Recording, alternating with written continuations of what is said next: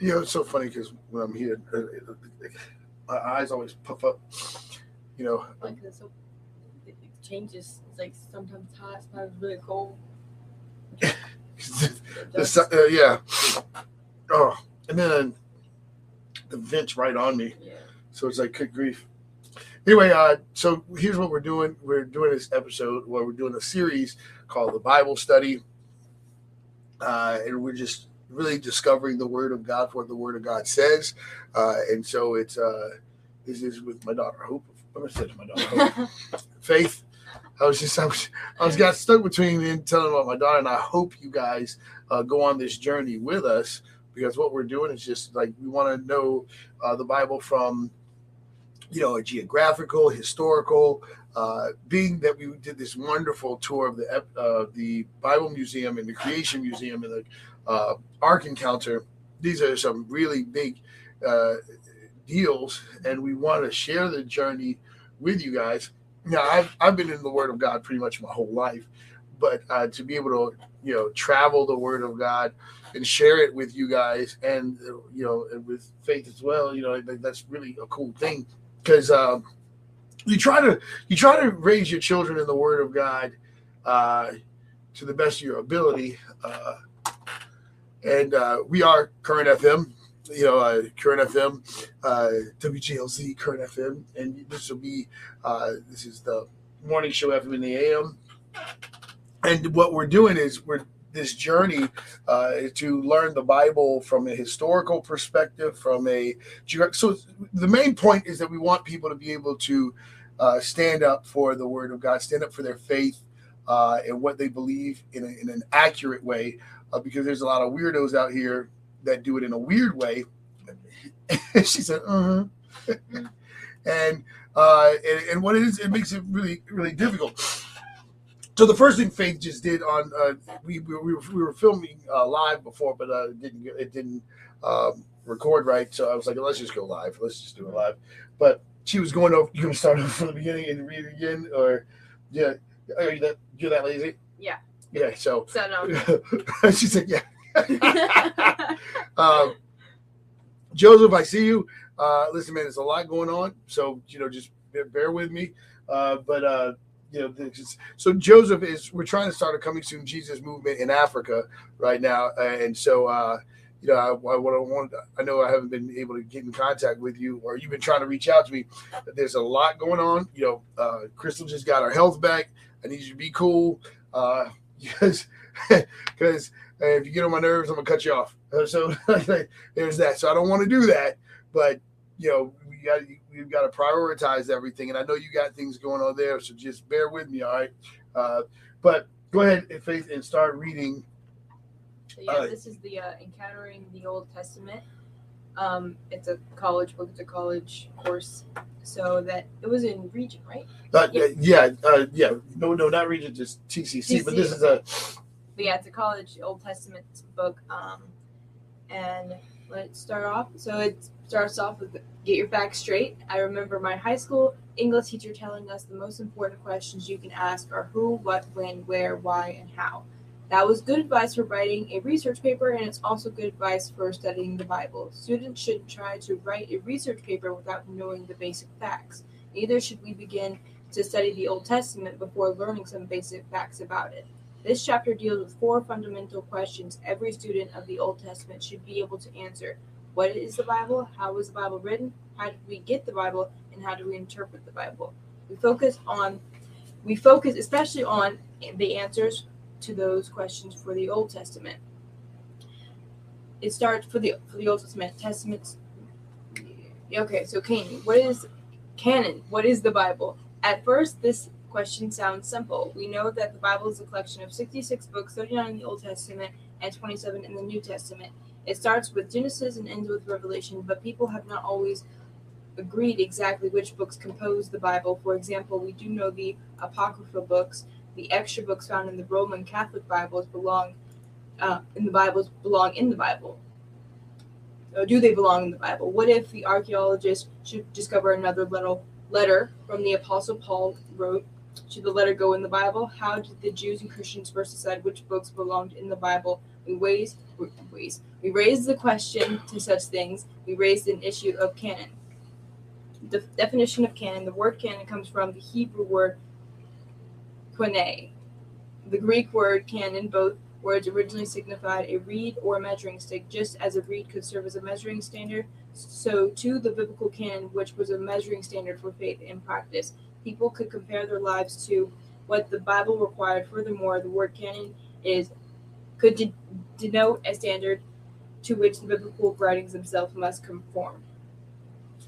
Tests for canonicity. Canonicity.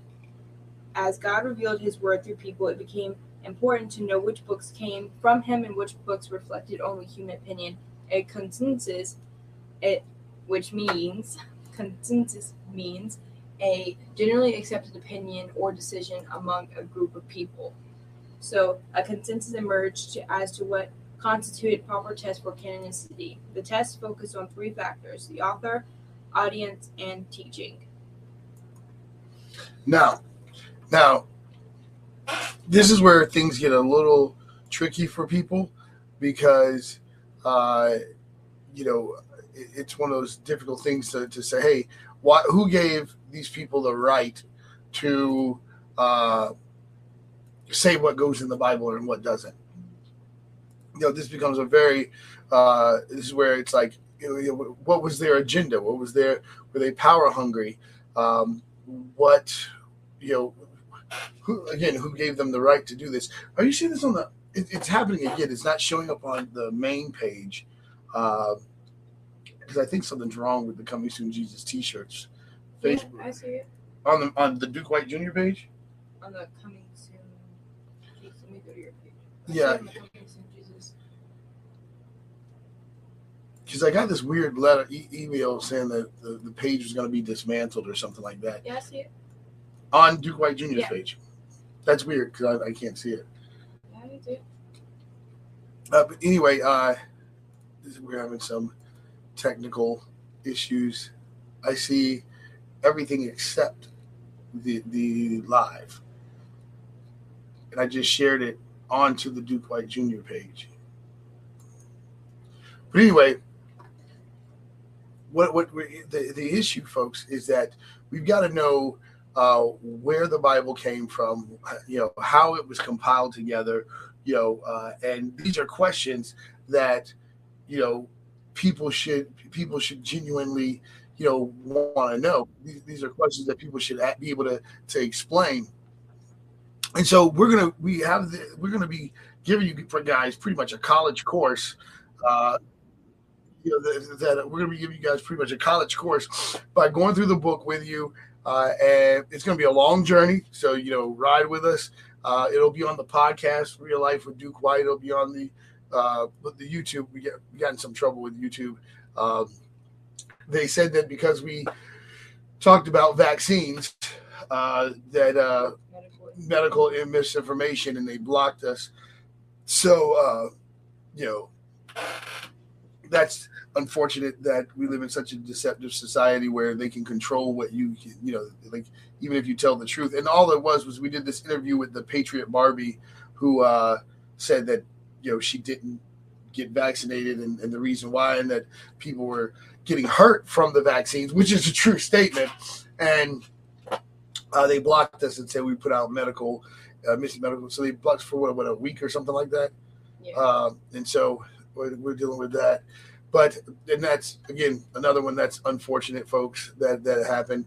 Um, I have no idea why it's not. And you said the link is. You said it is showing up on. I saw it on t-shirts and your page. Yeah. Okay. Cool. Well, as long as people can see it, you know. But uh, anyway, what? So there was a consensus. What we found out so far, just so you know, there was a consensus that was made that uh, said that uh, they, decided what was canon, what wasn't canon, and that is uh, where we're at so far. And uh, the, these are people that were leaders in the, the community at the time, leaders in the Roman culture. Uh, so I want you to understand the timeline too, but we'll get into that. Go ahead, keep reading. So there, there's a chart of Old Testament book uh, over the, for the Old Testament book for the Hebrew names, the arrangement and classification, and the English arrangement and classification, and then the approximate dates concerned. Do you want me to read that? Yeah, yeah, go ahead through it. Okay, so um, start off with the Torah. In the beginning was Genesis. So in Genesis, Genesis through De- Deuteronomy was around 1400 BC. And the Genesis, Exodus, Leviticus, Numbers, and Deuteronomy are considered the Torah. And they're also the arrangement and classification is the law. So, and then it was around 1400 BC. Um, Joshua, Judges, First Samuel, Second Samuel, Kings, Second Kings, um, all are about the, the former prophets and well, yeah, former prophets and that the history.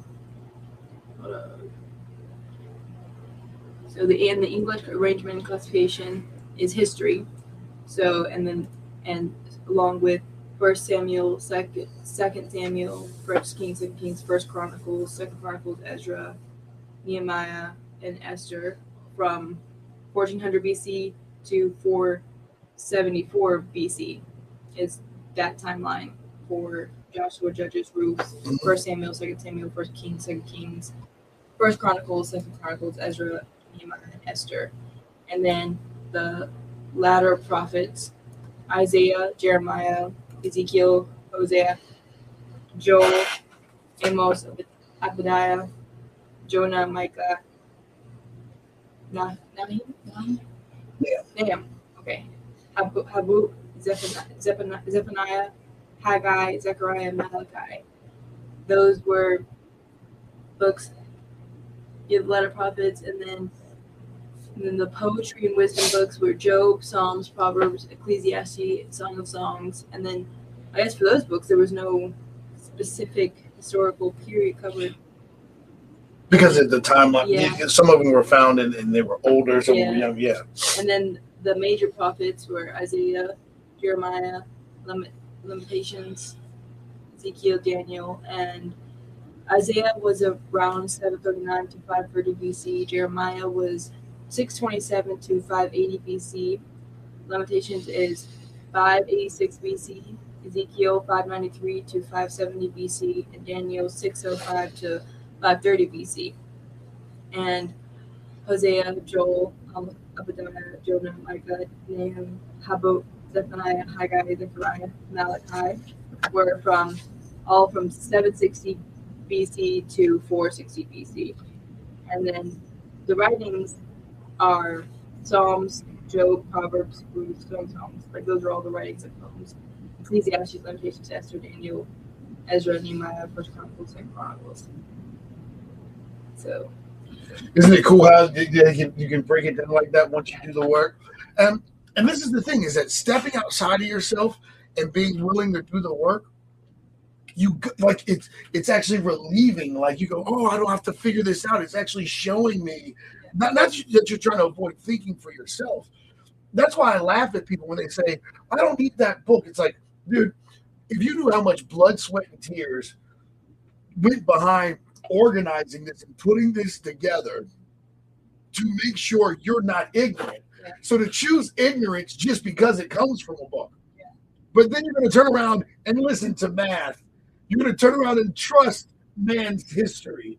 You know, it's like, dude, I'm going to need you to bag back, shut up a little bit. You know what I mean? Because you you you just say, I don't hate this book. It's like, oh yeah. So then just make stuff up as you go along. Don't use any book ever.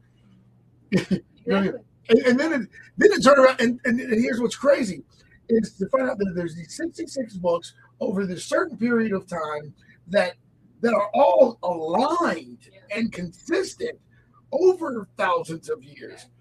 you don't Yeah. trust that. To have to have this yeah, it's like I'm not gonna trust that, but I am gonna trust the inconsistencies of mankind and how we used to do this and now we don't need that anymore. How we waste so much time. Like we, we get these people to invest millions of dollars and thousands of hours to build a typewriter just so that we no longer need a typewriter until the next generation.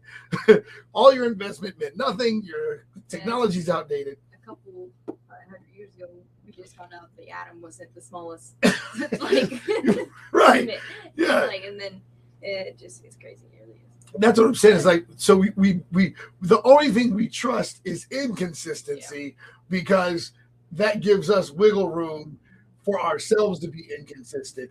Whereas the consistency of the word of God actually proves itself, but we don't like that because then it doesn't because it doesn't justify our inconsistencies And it calls you out. and it calls you out.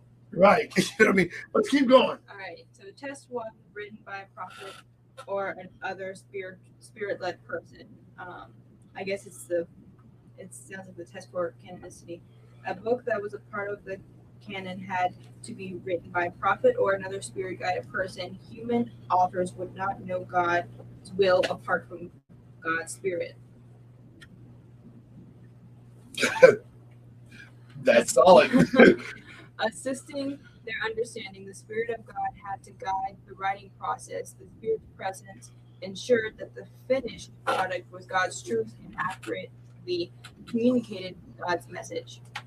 Test two, written to all generations. A book that was a part of the canon had to impact all generations. God's message could not be conformed to one audience. If a book was God's word, it had to be relevant to all people of all times. The author might have written the book for a particular audience, but if it was truly God's word, all who read it could profit- profitably apply its teachings to their lives. So yeah, it is. Hold hold on a second. Current FM, we're going to take a break real quick. We're going to play some more music and some commercials for you guys. We'll be back. there was this, there's your consistency. It's supposed if it's God's word, it can speak to all generations, and that's why it says can't change it. Yeah. So Yeah. unless it's God's spirit. Like, that- yeah. like, that's uh, this is where my point is is that look at like this is how i know people are just lying folks. They they, they have not read the word of god. I'm telling you right now they're lying. Like when people say i've read my back book i'm like if you read the bible back book you, you wouldn't need to act like that. You need to, i read the bible back book. I'm telling you i don't need that book. I'm saying look here. I didn't say you don't need that book as a Christian. Yeah yeah. Or a believer. Well even as a non-believer it's like you Oh, know yeah. it's like you don't believe because you haven't read the book Yeah, exactly. That's why anybody who tries to tell me that like, why Jesus isn't real or why my faith isn't like real, I'm just like, have you read the Bible? Yeah. yeah yeah I mean, we can have a conversation, but don't try to convince me if you haven't read what I believe. Right. And then, then I tell people, how can you believe if you haven't read? Mm-hmm. You know what I mean? And like what, what you're learning right now is, and this is how I want you to know, uh, why, uh, uh, guys, I dumped about one, two, three, one, two, three, four, five, six, seven, eight books on her. Uh, like, hey, all this is going in your brain. Now, that can look intimidating. When you look at the books, it can look intimidating, right? But the reason why it's not is because when you think about 12 years of high school, learning how to drive, learning your fashion or lack thereof, I get it from my dad. learning. it's true. Learning how to learning how to speak English, learning all this, learning all the stuff that we actually learn, right? It's like we have more than enough time to put this information inside of our brain. Even just watching hours and hours of TV because you have to take in the word. I mean, it's still like reading a book, but you're just watching film. You're watching the scripts. You're just watching what they're reading, so you're still Yeah, reading hun- hundreds of pages worth of, worth of script. This should be watching a TV show. yeah, and, and that's the thing is that you you you can fool yourself and tell yourself you're doing your best, and and most people are comfortable with lying to themselves. Most people are comfortable with lying to themselves. I'm not comfortable with lying to myself. If I didn't do my best, I didn't do my best. So I'm not going to sit here and say, "Hey, yeah, I read the Bible," you know, or my ego's not so big. Like if you tell me something I didn't know, I'm to go, "I didn't know that." But a lot of people can't do that. So especially when it comes to the Bible and they want to justify why they don't know what they should know, especially when it comes to their beliefs. So the, the commitment and the dedication that's required, uh, you know, to really walk. And by the way, the reward is eternity. So God knows who takes this seriously or not. You know what I mean? And, and and the fact that we don't even give our children a fighting chance because of the inconsistencies. But let's keep going. Let's jump in. Let's keep going. Okay. So test three, written accord with a previous revelation. Um, a book that was a part of the can of the canon could not contradict the message of an earlier canonical of, earlier canonical books. For example, if a new writing claimed to be from God but contradicted the teachings of Genesis, it could not be God's word. God's word, God's truth remained the same and would not contradict itself. New revelation could reveal further information about God's plan and purposes, but it would never run counter to the old. Gotcha. So the formation of the canon. By applying the above principles, the Hebrew people more or less determined which books belonged in the Old Testament and which books and which books did not. Nevertheless, some confusion existed among the general population on certain occasions. Jewish leaders met and met to address this and other issues. One such meeting apparently occurred in Gemina, Gemina, Gemina, Geneva. um, J A M N I A. J A M N I A. Yeah. Gemina. Yeah, that's what I said. Somebody correct us if we're wrong. We go ahead. In Gemina, toward the close of the first century AD. Council of Gemina A- AD, 9, AD 90. Um, AD, not AD, but AD. Um, Gemina, the modern Yavna. You'll get used to it. Yeah. It's Y it's uh, Y A V N E H. So it's located on the southwestern coast of Israel. The city became an important center of influence in the Jewish community after Jerusalem fell in fell to the Romans in AD 70 or 70 AD. Scholars debate exactly what took place at Jonah, but agreed that the council did not determine which books belonged in the Old Testament. Rather, it appears to have confirmed that the most confirmed books that the most had recognized for generations. In other words, the council may have endorsed certain books, but really only from the faith's the, the, the faith community's understanding. So hold up, read that again. In other words, the council may have endorsed certain books, but really only confirmed the faith community's understanding. Hebrew and English books. In Hebrew and English book order. The Hebrew and English Old Testaments contain the same material. However, the books appear to appear in a different order. We do not know why. The chart provides a comparison. The Hebrew version divides the books into three groups: the law, the law, also known as the Torah, the prophets, former and later, and then the writings. The English divides the book into five groups: law, history, poetry, wisdom, major prophets, and minor prophets. Inspiration. How was the Bible written? How did God's work? How did God's Spirit work with human authors to inspire the sacred writings? When we raise this question, we raise an issue of inspiration. The Bible affirms its inspiration in many places. Note, for example, Paul's word in 2 Timothy chapter 3, verse 16. All scripture is God breathed and useful for teaching, rebuke, rebuking, correcting, and training in righteousness. The apostle Peter, writing about the same time as Paul, declared, No prophecy of scripture came about by the prophet's own interpretation of things, for prophet prophecy never had its origin in human will, but prophets through human through human spoke from God as they were carried along by the Holy Spirit. Second Peter chapter one verse twenty to twenty one. Clearly these verses affirm that as the ultimate author of all scripture. So let's read Right? Yeah, yeah, go ahead.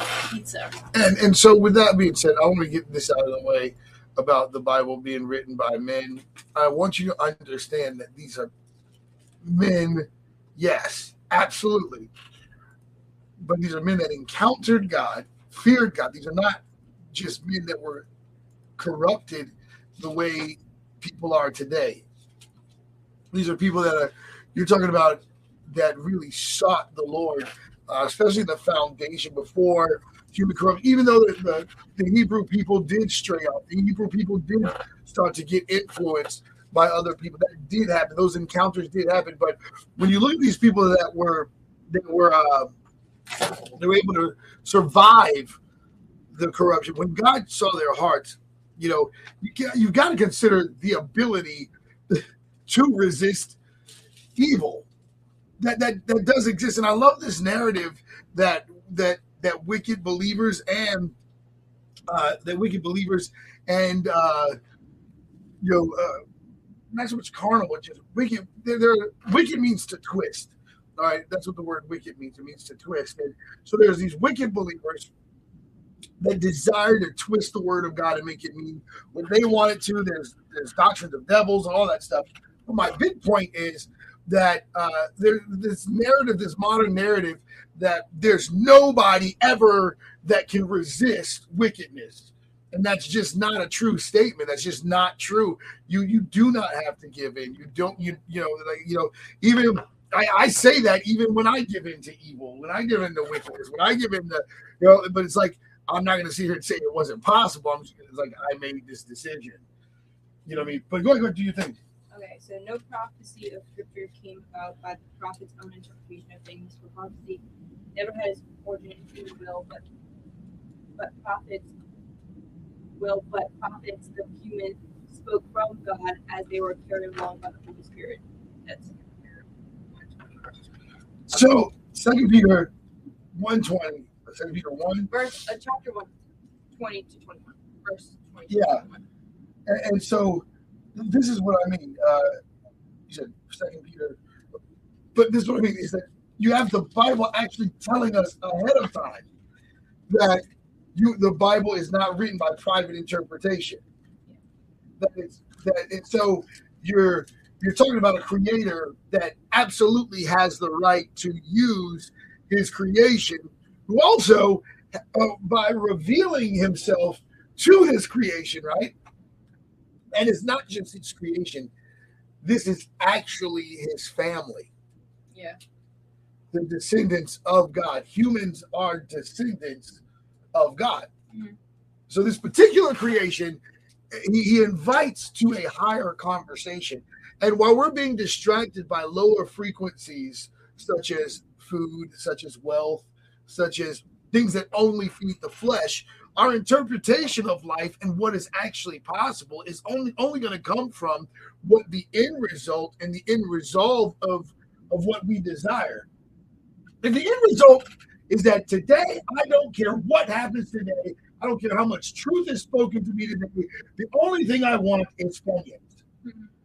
I don't care about your God, your Bible, your. I want Funyuns at the end of the day. That means that all this goodness that came my way, I don't care about because my mindset is focused on Funyuns. All right, now, for some others, it's going to be television. For some others, it's going to be sex. For some others, it's going to be money. For some others, it's going to be, you know, uh, how big the house is. For some, of, however ridiculous your Funyuns are, that's what's going to be your thing that stops you from embracing what God is saying the most important thing, and that is that we are saved and that, that we walk in eternity. And these people that wrote these scriptures were people that they didn't have Funyuns to distract them. They didn't have, you know, I, I look at the authenticity of life itself. Like the world wasn't as filled with as many distractions as there were as, as there are now. And so now when you think about the writers of the scriptures, especially in the Torah, the Old Testament, these are people who had children. And from their children, it was like, okay, I have to feed them, I have to take care of them, and I also have to introduce them into the creator. Mm-hmm. Do you see what I mean? Like that was that's the priority. Yeah. You know, I have to protect them from the animals. I have to protect them from dangerous people. Then you you know, as the creator starts to communicate more and more with his people, it becomes like, oh, watch out for these mindsets. Don't eat these foods. Watch out for this. And it's like, oh, now you start seeing God actively interact as he's developing his nation. It wasn't just about they called it the law, but what, what these laws were really designed to do was protect us. You know what I mean?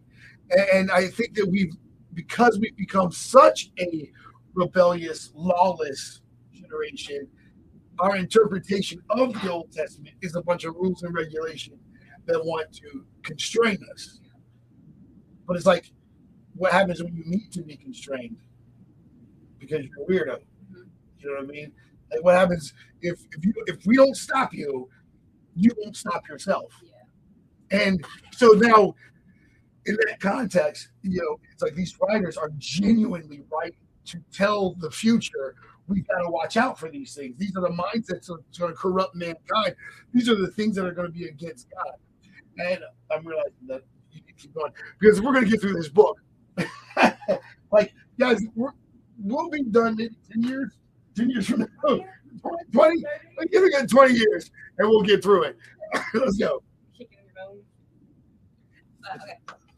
So, after reading Second Peter chapter one, verse twenty, clearly these verses affirm God as the ultimate author of all Scripture. Unfortunately, the Bible does not describe exactly how God inspired humans to human writers.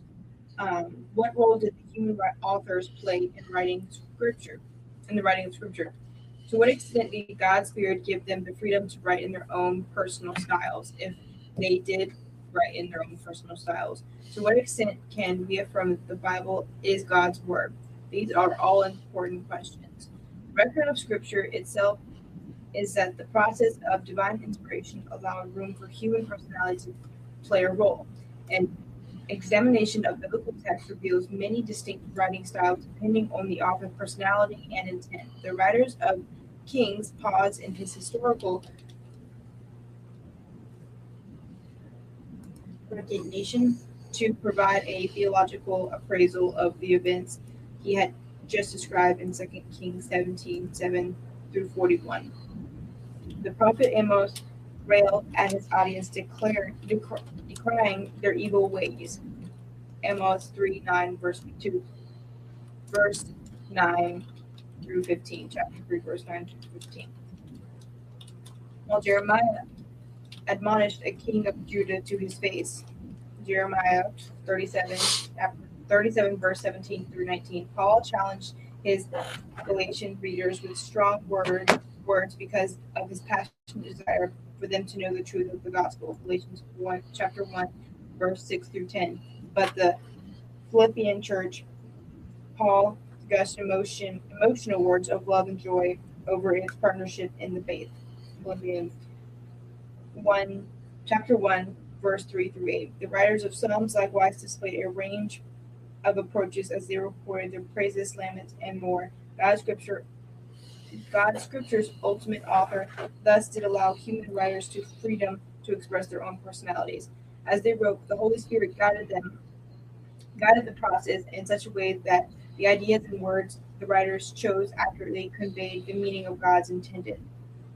Over the centuries, many authors wrote what we now call the 66 books of the Bible. Nonetheless, the finished product represents God's voice faithfully reflecting the message he intended for us to receive. Second Peter chapter 1, 3, verse 3. The conviction of the Bible is divinely inspired and has important implications for Christians today. First, it means that the Bible is trustworthy. We can trust it. we can trust it to provide reliable information in all it affirms. It provides many insights into the history of God's people and also describes God's plan for the world and for our lives. It reveals life's highest meaning and purpose and tells us how to be how to become all we were created to be. Second, divine inspiration means that the Bible is authoritative because it is God's word. It speaks with divine authority and it calls us to read to understand the implications of its message and to submit to it. And it remains God's word whether or not we choose to submit to it, the Bible boldly sets before. Now, the, the authority, whew, see, see how this is problematic for rebellious spirit or rebellious soul or rebellious person? Because the word authority is in there. It's like, hey, listen, guys, no one is forcing you to believe anything. However, if you tell the creator of the universe that you're going to believe this, this is what you're believing. You know what I mean? Uh, now, the, the, the situation is when you get into translation, which is what we talked about at the Bible Museum, when you get into the translation, it becomes problematic because how much of the word of God is being lost in translation? Being that words uh, don't mean the same thing in every culture, Uh, there's geographical changes. So if if I'm moving up further north, right? If I'm moving up, say, to Europe, towards Europe where it's cold, how much of the Bible is going to make sense to me when it was in, in the Middle East or uh, on the continent of Africa? So it's like how much of the Bible is like if I don't know if I'm in Antarctica and I don't know the terrain, I don't know the you know you start talking about certain things, I don't know that how much liberty do translators have to take the word of God, translate it, and recontextualize it to fit a format that I understand. I'll give you an example. So if I'm living in a country where um, sheep sheep are the the prime source of clothing or sheep are the prime source of uh, you know of living then i go well the the blood of jesus makes your sins as white as, uh, as sheep you go oh, okay i understand that i understand but if i say it makes it if, if i say your jesus's blood makes your sins as white as snow and you're like but i I, I, have never seen snow. I live in the desert. You see what I'm saying? It's like, you, you know, where, how much liberty do the writers uh, have to take? You know, you know, when they take. So uh, when we were at the Bible Museum, there is a place in the Bible Museum that is designed to show uh, to, where all these Bibles are being rewritten and they're being sent all over the world. That's why today we do have such an advantage because if you are reading the Bible and you don't know what snow looks like, you can just look it up. that that argument is even outdated today. Yeah, like you can look you can look it up and I you can like you there's technology everywhere. You can find a way to look up some, some stuff. But I'm not saying that. I mean, some people don't have the ability to get to technology, but most people most people, majority of people do. You know, when I think about that, there's this guy that, drive, that all he does is go around the country, go around the world, and experience different cultures. He doesn't preach them, doesn't bring the gospel. I don't know if he's a believer or not. And he wants to know other cultures, so he eats their food and things like that. The other day, he had to eat, uh, they didn't even know how. He went to a culture that didn't even know to cook meat. So they literally cut when they when the hunters would come to the tribe, they would cut the uh, animal open and they would eat it. Oh, wow. Yeah, and and he's just like, all right, well, this is what I said I was going to do. Now the trade is they have to try his food, and so he brought like Twizzlers and Skittles and M and M's. And if I showed you the video, which I'm gonna, you would be shocked to find out that they were disgusted. Really? By Twizzlers, M and M's, and Skittles. They were like, you know, like really grossed out. Wow. But they could eat an actual raw liver, and be, and he's just like, okay. And I mean, they ate even what was in the stomach of the animal. Oh wow. Oh, wow. And we're disgusted by the M and and they're like, I, "We can't." They're like, "This is gross." Some of them liked the, the the the some of them liked it, but for the most part, they were completely grossed out by our food. Now, this this is this is this is my point. You know, uh, you understand that there, even when it comes down to what you prefer as a person, you have to understand how much of that comes from your your family, your environment, what you can afford. You know what I mean? You start you start traveling. Do you actually think everything's gonna taste the same? And there's water that changes flavors. So if the water content is different, if the salt content is different from the water that they use to, to cook the food with, that's gonna cause something to be different.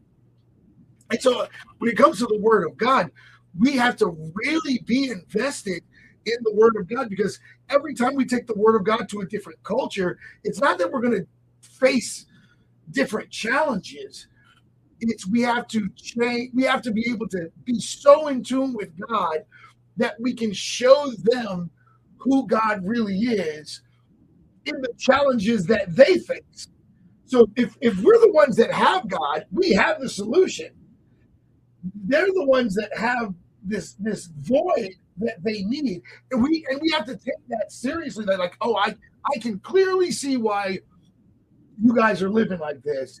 Let me show you how the real, true, living God can help you in this area. And when I see these tribes that you would want to say are ancient, and I know this is going to sound offensive, when I see cultures that are underdeveloped, even with technology, underdeveloped spiritually, under, where they're living kind of like animals, that is the explosion. Like the Hiroshima mushroom bomb, that is the explosion that happened because of sin. And it also shows you how we can, oh, when we became these tribes and we became tribal, that we created our own little mushrooms. And as long as we were comfortable, whatever else happens in the world was on them. You know, that's their culture. That's that tribe. That's on them. And you, and we thought because we advanced technology that everyone was doing it with us. It's not true. The government doesn't care about these tribes. Matter of fact, they say things like third world countries. It's like, no, they're, they're actually not third world countries. What they are is they're, they're, they're really showing us the brokenness of mankind. And the fact that we think because we have our comfort zones, our AC units, and our heat, and our television, and our cable, that these people are less valuable to the point we're going third world countries and they, they'll do anything to save their families. We'll kill children just because we don't want to be a mom or dad. Well, they'll stay, they'll do anything to stay married. We'll get a divorce. Because we don't yeah we, we don't care the collateral damage that happens as long as we're comfortable. They don't care about comfort. We're bound by comfort. Yeah like a lot of times divorce happens with something that the person wants to do and they you know they basically because they didn't get the life they wanted they get the life they chose but they didn't get the life they wanted right right right um, they get a divorce or they just abandon their kids or you know i'm saying this to mom or dad but they abandon their kids for selfish reasons because they didn't get the life they wanted but they I guess the life they, they chose. chose. So yeah, and, and, and this is the thing is that you have these tribes over here who are staying committed no matter what. And, and, that's what my point is: is that you know, you to a third world country. Well, we're just a sophisticated third world country, if that's the case. Yeah. You know, I mean, we just got over slavery a few hundred years ago, for God's sakes. We you might know? have all the cool gadgets and everything, but they got what actually matters. But what matters, family, right? Family, tribal, and just sticking together. But they, a lot of them, they do need to hear the gospel, but they probably appreciated more. Yeah, the rest of us. Right, and so this idea that this idea that you know and we guys, we got the word of God and we treat it, we're so dismissive with it. And we treat like, you know, like I know that there's a part of us that would say, once I break down the sentence, I understand. Like I don't have to understand the word. Once I break down the sentence, I yeah. can understand. But it's like, okay, so let's say if you don't actually understand what it's saying, but you understand the sentence, but then you go into another culture and you needed the understanding yeah. in order to communicate to this other culture. Hold on one second. I'm going to come back in. Current FM, uh, you're listening to FM in the AM. Just wanted to uh, give a shout out to everybody out there, and I hope you're enjoying the music. I hope you're enjoying the show. Uh, we are trying our best to bring you uh, the Bible. This is the Bible study. We're calling it the Bible study with Pastor Duke and Faith Marie White as we're going through the read the book the title of the book again so in case people want to read along with us the title of the book. Bible it's not bible. The title of the book is encountering the old testament a christian survey. So, so the third edition. So this is the third edition that yeah. it's uh you know the the title of the book is called say it again? Encountering the old testament a christian survey so encountering encountering the Old Testament is in case if you want to get the book, it is a college course book yep. uh, that we're going through. Get it at Barnes and Noble. Yeah. yeah. and so we're going through the book. Uh, so if you want to read along with us, what page are we on? We're on page five. We're on page five. So if you want to be a part of this journey, guys, this is going to be it's, five of five hundred. yeah, it was, and 37. we're on page five of 500 537 Yeah. so so uh this is going to be a challenge we need your prayers to help us push through it we also have uh we're going to be coupling that book the, the the old testament survey with this book here okay The biblical world. the biblical world. Uh, so we want to show you the consistency. So this is the biblical world, uh, the biblical world, and illustrated atlas. So we'll be compiling that. When you hear certain things, uh, we want to be able to to show you. Uh, this is by Jean-Pierre, uh, and it's uh, by Bruce Chilton to give out the credits. So we've we're going to be bringing you this content because we want to equip you. We know not everybody can go to Bible college and all this other stuff, but we can be serious. Like this family, uh, well, at least me and Faith, uh, are dedicated to the word, word of God. You know, uh, you know, they say, as for me and my house, we shall serve the Lord. Uh, and so it doesn't mean we're better than anybody. Uh, We're serving the Lord. We're we're, the we church. we made a decision that we're going to serve God. We're going to put God first. Uh, and so we're not going to let anything distract us. We're going to keep our head in the Word of God. So when you, you know, come to our, our channel or Coming Soon Jesus Facebook page, I, I, you know, I really want you to know what to expect. Uh, but we're going to get through these books. Um, and so the idea is there's going to be a certain point. So this is biblical world, the biblical world, what we're doing here. And so when you hear us talk about certain areas, we'll try to find it and reference it in this point. Uh, and I want you guys to be able to follow along. So if you want to get these books, uh, make sure you do. Make sure you know exactly what we're where, where we're coming from. Um, and then of course we have this here, which is from the Hubble uh, Hubble universe. It's it's the Hubble spacecraft took some some pictures. We're also coming from this on from a scientific perspective to understand. Now, this is a very special book to us. Yeah. You want to tell them what happened? I think I'm gonna try to find the picture, but I can tell it what. Yeah, everyone yeah. Picture, but so basically, I was painting in my room, and I had made a painting probably weeks before I we got this book, um, and then when I got the book, I found it in Barnes and Nobles one day, and when I got the book, I opened the page like like the first or second yeah first page I opened, and it was like identical like almost like identical to the painting I had just painted, and it was it that was insane. Yeah, and she get she goes, we were at Barnes and Noble. She goes to get the book, so she's like, "Dad, I want to get this book."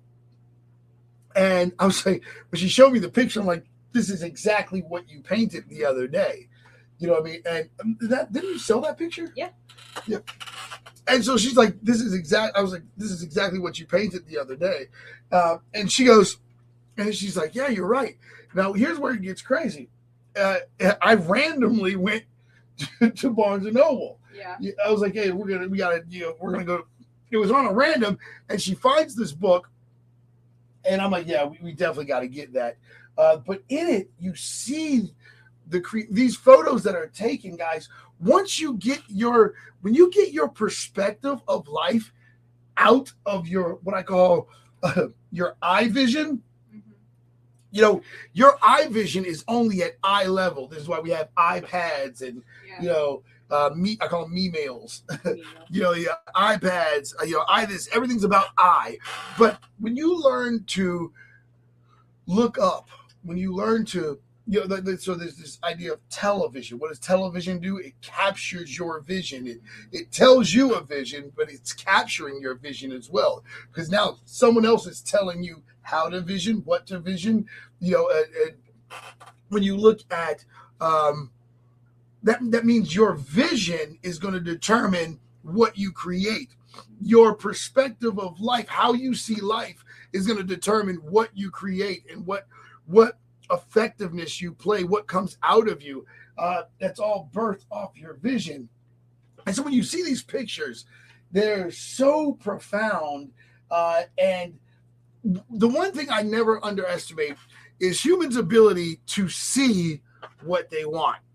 So when atheists go, you know, there is no God, uh, and then, but I, I know you're going through the pictures, but you're also like, man, this is impressive. Yeah. You know, when you, you you can go through those pictures, and but the last thing you're going to think is that there is no God.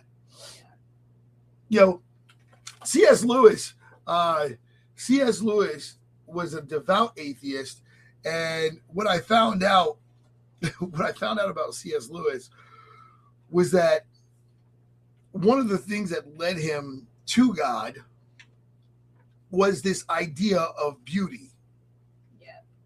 That's one of the things that led him to God was this idea of beauty. Uh, he couldn't shake it. He was just like, there. The beauty is, you know, it has to be something outside of just the scientific construct, you know, because it's something that everyone has to bear witness to, and that beauty is, you know, it's it's it's like it's so big and that and we all share it. Definitely not man-made. Definitely not man-made, you know. Uh, but so the idea of beauty led C.S. Lewis to the Lord, which is which is hilarious. You know what I mean? This was after uh, World War World War One. Yep. Yeah, and Joe Combe from the Bible uh, from the C.S. Lewis Institute is the one that shared that with us, and it was such a profound statement uh, that you know I, I, had to. Matter of fact, I'm going to show you guys a clip of that to let you guys hear this statement that he made. Uh, let me see if I can pull this up. Let me see if I can pull this up. Uh, things like I know that picture's here. I know. Over here. Let me see if I can pull this up. Now, most people are trapped in reality because they lack the ability to, they, they need a new understanding of life. And that's one of the reasons why we wanted to do this. I wanted to just say, hey guys, if you want a new mindset of reality, let me help you. And we're going to do it together and we, we can we can work on a new mindset together. I know I need a new mindset. I've been kind of jaded, you know, by so much coldness and meanness and abandonment. I got the same people uh, who tried to, help us, support us throughout the, the kiosk, but you know, uh, but of course, we're trying to build a movement that that inspires people, you know, and so uh, that that hurt, you know, uh, that hurt from that that betrayal uh, the uh, feeling like no, you know, people, the lonely, all that stuff. Um, I tell people all the time, if you want to find out who, uh, and then you'll find out who's with you. Uh, but What's up, guys? It's Brett. Hold on one second. I'm, I'm going to pull it. I know you guys are seeing this. Here we go. Uh, when, he, when he talks uh, about uh, we are a C.S. Lewis finding beauty. Brand. And uh, this, we what you're seeing right now is when we were at, uh, what you're hearing right now is when we were at NRB. Uh, um, coffee uh, in the surrounding area. So and it was really cool. Uh, no decent coffee. Being at so, NRB, uh, uh, that's what you're hearing right now. Hold on one second. We'd, want I'll pull this up.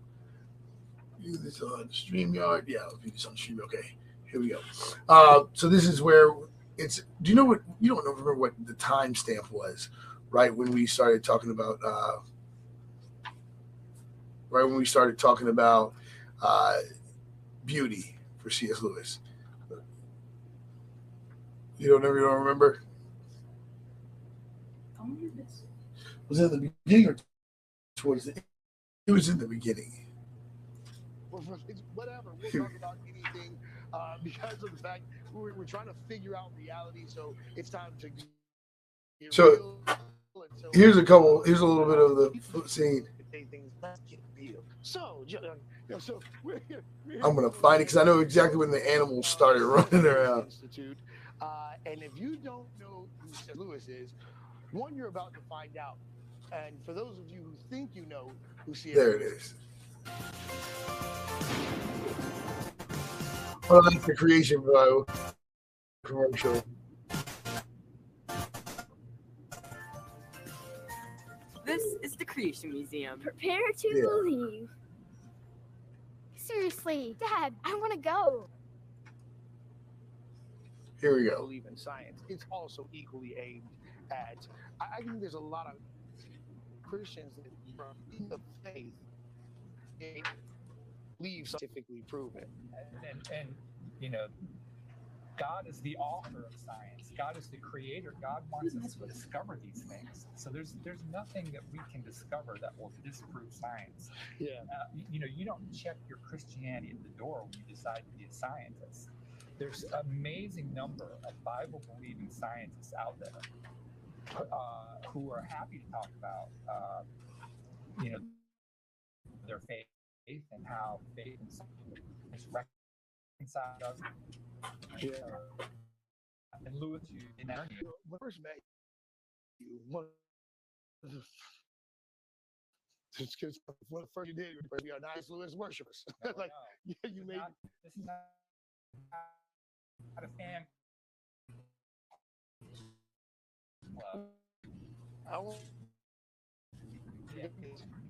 stipulate and defend their faith in personal and public life. Okay, so that's what we do. And there's a lot of ways we go about that. Of course, we have conferences, we have podcasts, we have publications, we have something called, called the Fellows Program, offered at 15 locations. Uh, and it's a one-year discipleship program for people that want to grow their faith. Using, of course, the writings of well, we have several different curriculums. The Fellows Program uses, of course, Lewis's writings, Bonhoeffer, Tim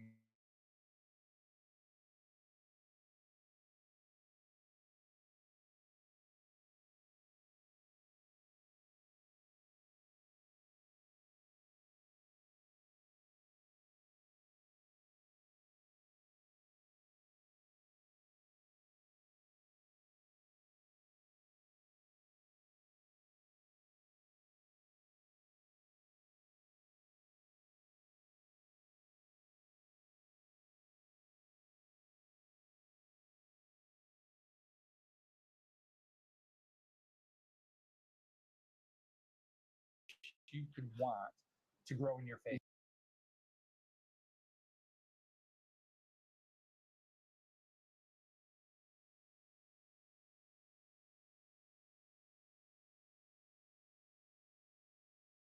of the internet here. Please support Current FM, guys. Uh, we need your support. The uh, the internet here. We're trying to show you something from the website, uh, and, and uh, from the the show is real life with Duke White.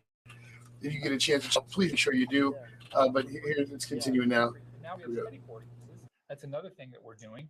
We we just uh, last two years we have we have over uh, 1,500 people in the last two years that have taken our study courses. We've got a new study course coming out in September on abolition of man. So we do a lot of things. Yeah, and, and I wanted to I wanted to address the importance not just of community Yep. that, that you guys represent, uh, but I wanted to address the importance of community that's pursuing God. Like you said, that Sure. discipleship where it's like you're saying, "Hey, what is God showing you?" Uh, I think that that the reason why that's so important is because our society has become so cookie cutter Yep. that it doesn't leave much room for discovery. Like, what is God showing you? Or like our appreciation of uniqueness. Well, you know, as a Christian, you know, we are called to be you know, transformed into the image of God. That's mm. our sanctification, right? And so if you're just in church one hour on a Sunday, and then you go out into the world six days and 23 hours, you have no chance, right? Because you're going to be catechized by Netflix. And not saying there's anything wrong with this, but if you're going to be catechized by Netflix, Twitter, Facebook, everything in the world coming at you, It's and if true. you're not, if you're not, you know, it's just the, the world is designed to shape you a certain way. And as a follower of Christ, God wants you to be a certain way. Right. And they, they, they, they don't go hand in hand. So that's why you need to be deliberate about your faith journey and Yeah. growing in your faith and being transformed. And that's what we're trying to do with the Institute. Yeah, and, and so when I think about the quality of, so I have to look at somebody's experience to really test their quality, right? And it's like, man, you know, first of all, if someone tells me that they were like in World War One, I, already that comes with a certain amount of respect Sure. because there's already a toughness there.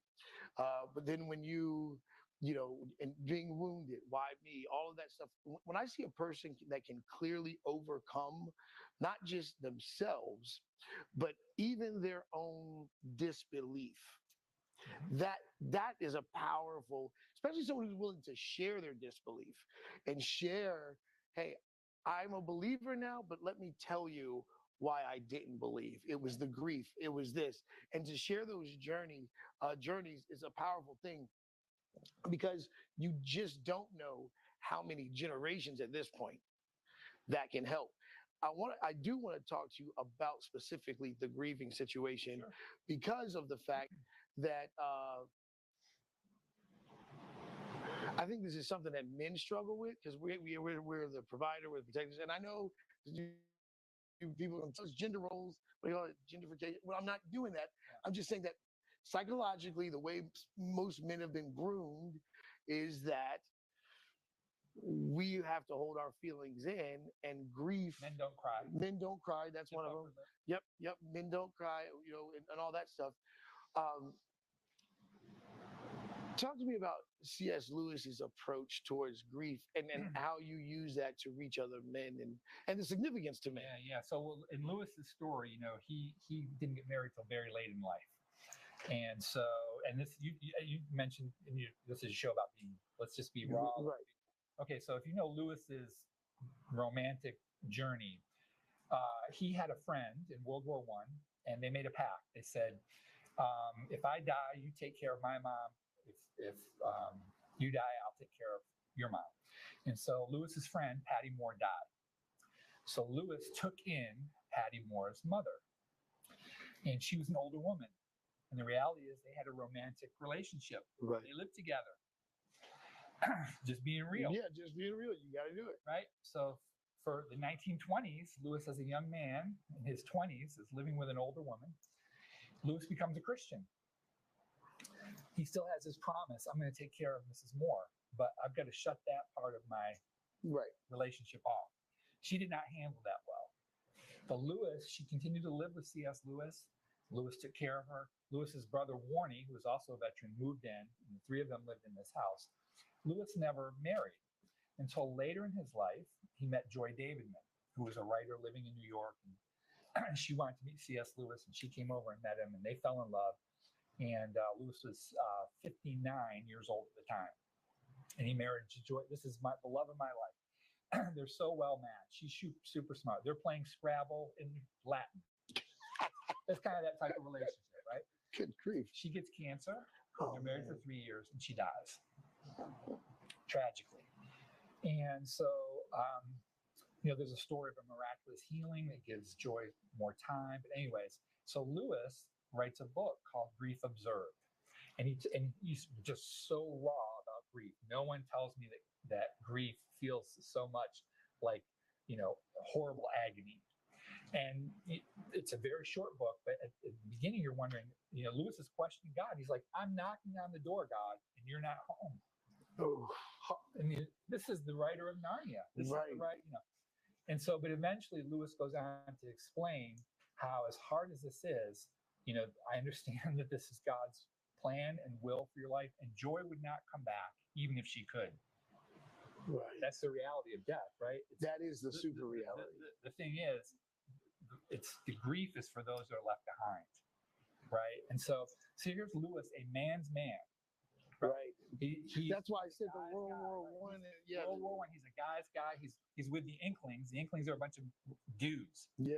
Okay, they just happen to be smart, but they're out, you know, uh, doing their hikes. I mean, they're they're guys, Right. men's men. And here Lewis is being really raw about our emotion. And I can, t- and for you know, it helped me in my own. My dad, my dad was my best friend. Okay, uh, he's my dad. He's my best friend, and he got cancer, and he died, and, and we knew it was coming. It was very hard. He was in hospice, and uh, I was back at work two days after my dad's funeral.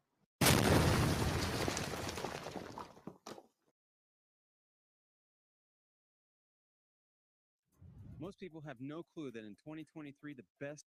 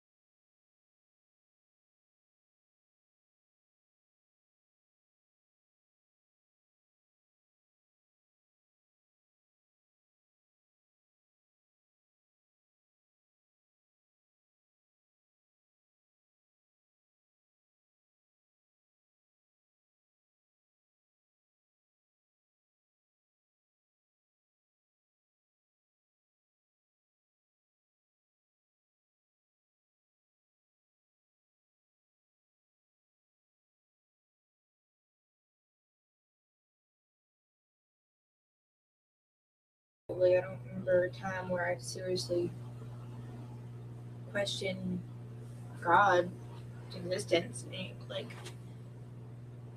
like, I questioned did he hear me, but I never questioned God's existence. I don't think. You know, um, a lot of people ask me how did I keep you guys focused on God, and, and I want to tell everybody that the answer to that was when they were young. I made it clear to them that this planet belonged to God. Uh, uh, people were crazy, but the planet belonged to God. That was kind of my foundation. Yeah, and I always like you. No matter how weird you acted, I always separated you and God because we're not the same. like we get to go. Like you're not. So I never questioned the way you acted, um, and I believe in God. Like it didn't even make sense to me why people did that, but. My belief in God never came from how you acted. Yeah, and, and I, I, you know, so a lot of people are like, dude, of course your kids serve God. You know, it's like, no, no, no. They- They've seen some crazy stuff. They've seen me, you know, completely drunk. They've seen me, Mhm. you know, completely fallen and broken and give wanting to give up. They've seen me completely in baby mode. They've seen me, you know, so but you know, there, there's you're not gonna and even ha- like sometimes you act weird or whatever, that's even biblical. Like just because it's like the Bible knows how you're gonna act when you do this, and knows how you're gonna act when you do this. You're gonna be crazy if you don't follow God closely, and you won't be.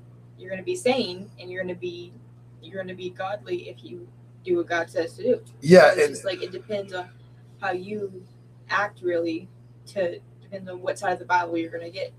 You want a good side of the Bible, you do the bad side of the Bible. Right, Even but you- there's no bad side of the Bible, you know what I meant. No, there is a there because there's, there's like it says a double-minded Yeah. man is unstable in all his ways. My kids have seen me completely double-minded. My kids have seen me completely insane. They've seen me, you know, in self-destruct mode.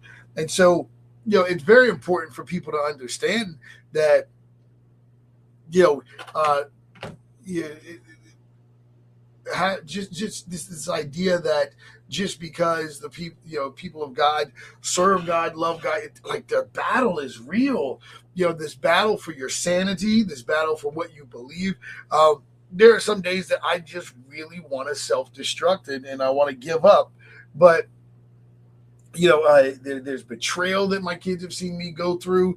Uh, there's there's times where you know, like my kids are watching, like, okay, all the people dad helps, you know, and no one's gonna stand up and help him right now. Like this is really messed up, you know. And they watch me have to push through it. Uh, my kids have to watch, you know, me go through a lot of stuff, and it, it it's you know it's painful. It's this and that. But at the end of the day, it's like, do you believe that God is more powerful? And then, then that's where the correction comes in. And so each time I watch you guys kind of remind me about who God is because I'll be caught up in the moment, you know, and then the and the pain makes it more real. But then you guys will be like, Dad, where's your faith? Dad, where's your you know, and it's just like, man, know, that's that's pretty rough when it's like but it, but but it's beautiful because I didn't want to sell you guys a church. I didn't want to sell you guys uh you know um a religion, a denomination. I want you guys to know the living God. You know that that He's not afraid of anything. That it's all His, uh, and that it's it's His world, His planet, and our it's in our best interest that we, you know, uh, kind of submit to Him versus us dragging Him down our reality. God bless me, you know, because of what I want. Yeah. You know, what I mean, for, for, you know, because that's so easy to do. Um, I even notice that when sometimes when I'm, you know, I can always tell it's like a bomb goes off in the car when you guys know you did something that was probably offensive to God. You don't mind offending me so much, but when it's offensive to God, you're like, oh, Yeah, you're like repent immediately. repent immediately. just like you can like it's like everything be funny, everything be cool, laughing. If you go a little too far with a joke, you're like, I oh, should have said that. Yeah, yeah, yeah. Yeah, I get it. I get it. I No, yeah, that's happened. That's happened. Especially like I'm a little comedian. Like sometimes I'm like, yeah, yeah, God, I'm sorry. My bad. But you don't let us know. You got to do it in private. Oh yeah, hundred percent. Sometimes I do. I do. Like when I, I know I got because you can call me. You're like, babe, you know that was And Yeah. I'm just like, yeah. You're right. It's like, but I got to stay strong. yeah. You know what I mean? Current FM, FM in the AM, uh, we are uh, doing this. We got this new series that we're calling the Bible Study with Pastor Duke and Faith. Uh, as we we want to help you. Uh, the whole objective is to help you understand the Bible from a geographical perspective, a historical perspective, and even understanding how the Bible came to be in existence. Uh, and, and the real impact that the Bible actually makes, that it's not just a book thrown together by a bunch of goofballs who thought some weird stuff up. Uh, that it was actually very strategic. Uh, we are going to discuss some of the the difficulties and realities and challenges that they even faced it historically on how to get uh, the translation of the Bible accurate. And so we're reading from the book. You want to tell them the book again? The book that we're reading from? It is Encountering the Old Testament by Bill T. Arnold and Brian E. Byer.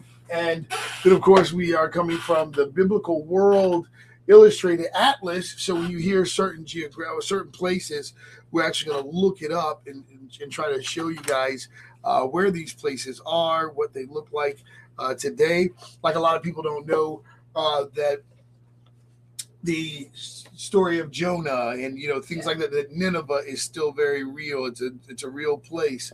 Uh, there's the uh, artifacts that are found all throughout scriptures. Uh, archaeologists are uncovering and unfolding things throughout scriptures. So it's a really, really exciting time right now, uh, especially with the Jewish calendar. Is the Jewish calendar over there? Yeah.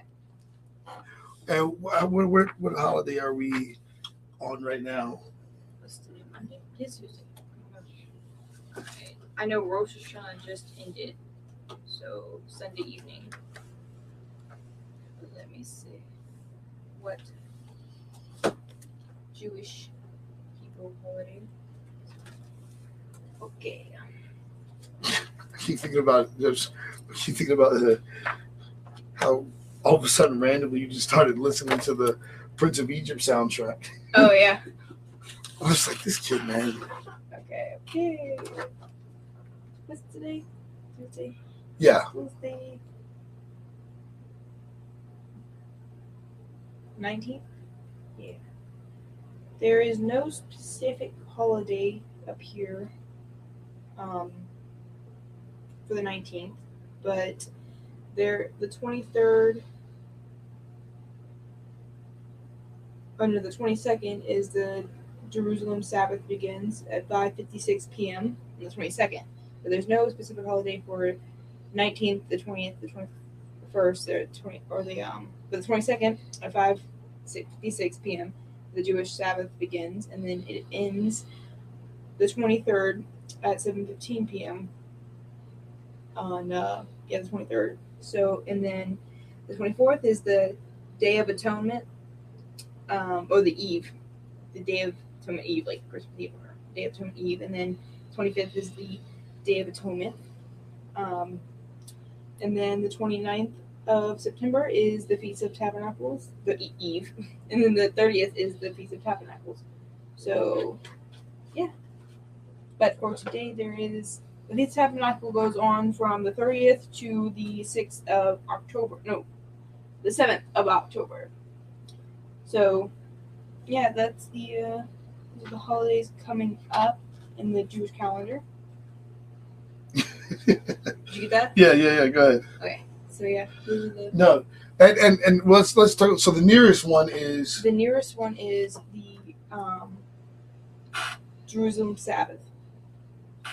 Begins at the twenty second of no, that that's the Sabbath. So, so the Sabbath is the, the the Saturday where you know the the Saturday service where we go to Yeah. church on Sunday the seventh. Yeah. But what is the next? oh the next the festival. blood festival. Yeah, okay, the yeah. Day of Atonement Eve, and then the Day of Atonement, Right. and so then the next one and the that's twenty fifth and the twenty. so Google the Day of Atonement, and so so that you can actually tell everybody what the Day of Atonement is.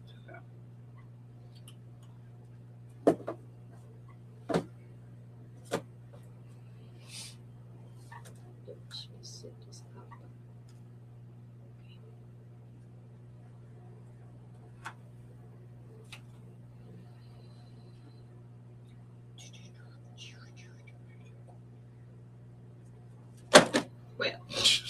Whale.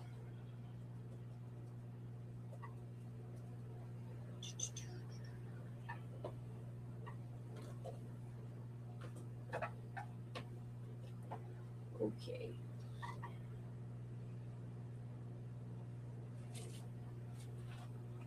Okay. So, Professor, my baby, my little baby. Okay. Okay.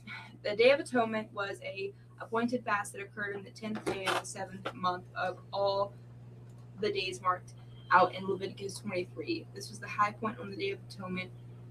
The entire sacrificial system was rebooted. So, what is the biblical meaning of the Atonement?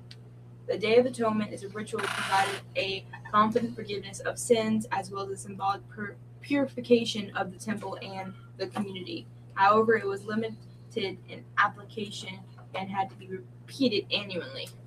So, annually. so the Day of Atonement is the day again. Every year, it was about resetting. You know, getting things right with God.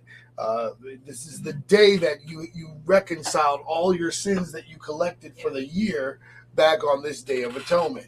Uh, now, here's the situation with that. He goes. So most people say, well, we don't need to do that anymore because we have Jesus. We have Ye- Yeshua.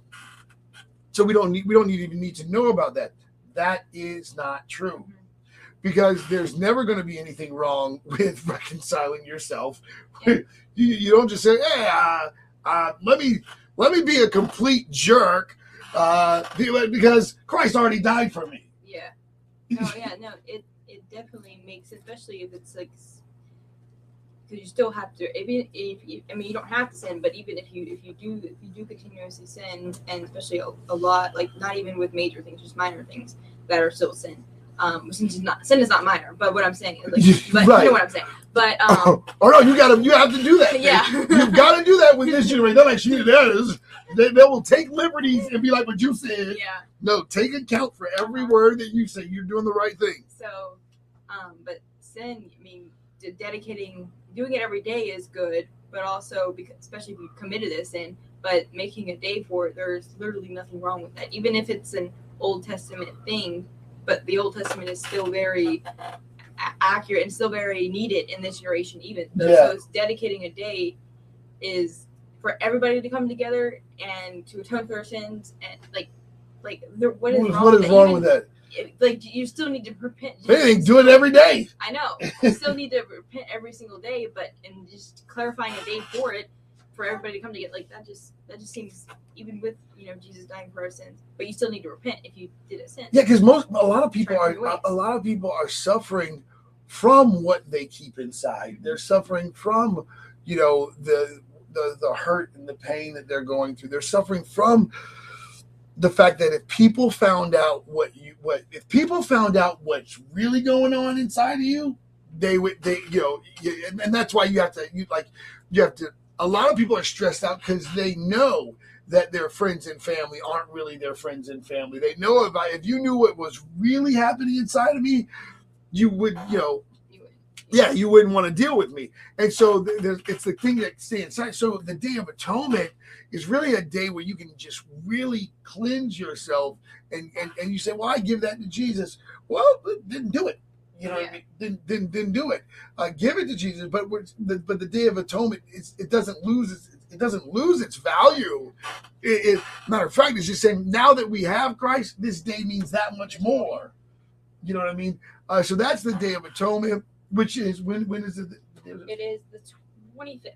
Uh, the twenty fourth is the eve of it, and the twenty fifth is the day of it. So So yeah, so these so we have we have uh, and, and when believers when New Testament believers start really embracing the Hebrew culture, it only enhances us, folks. yeah, and that's part of the reason why there's no stability uh, and and and it's almost like the modern culture is able to just stomp all over us because we don't have culture behind us. We're always trying to we're always trying to defend a culture that has already betrayed the god that we believe in. So it's like we're trying to force people to believe a god that we don't even care about what he thinks about stuff.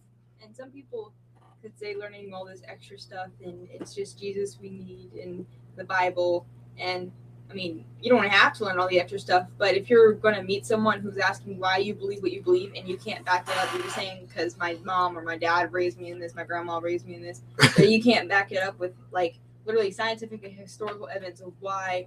And you know, obviously it's personal, but this helps. Like especially if you're trying to talk to a non-believer about Jesus Christ and they ask you because a lot of, they do that all the time, like why you believe this. Like there's no, and then sometimes they can say there's no historical evidence, and you won't know if it's true or not because you don't study historical evidence. It's true. It's So very true.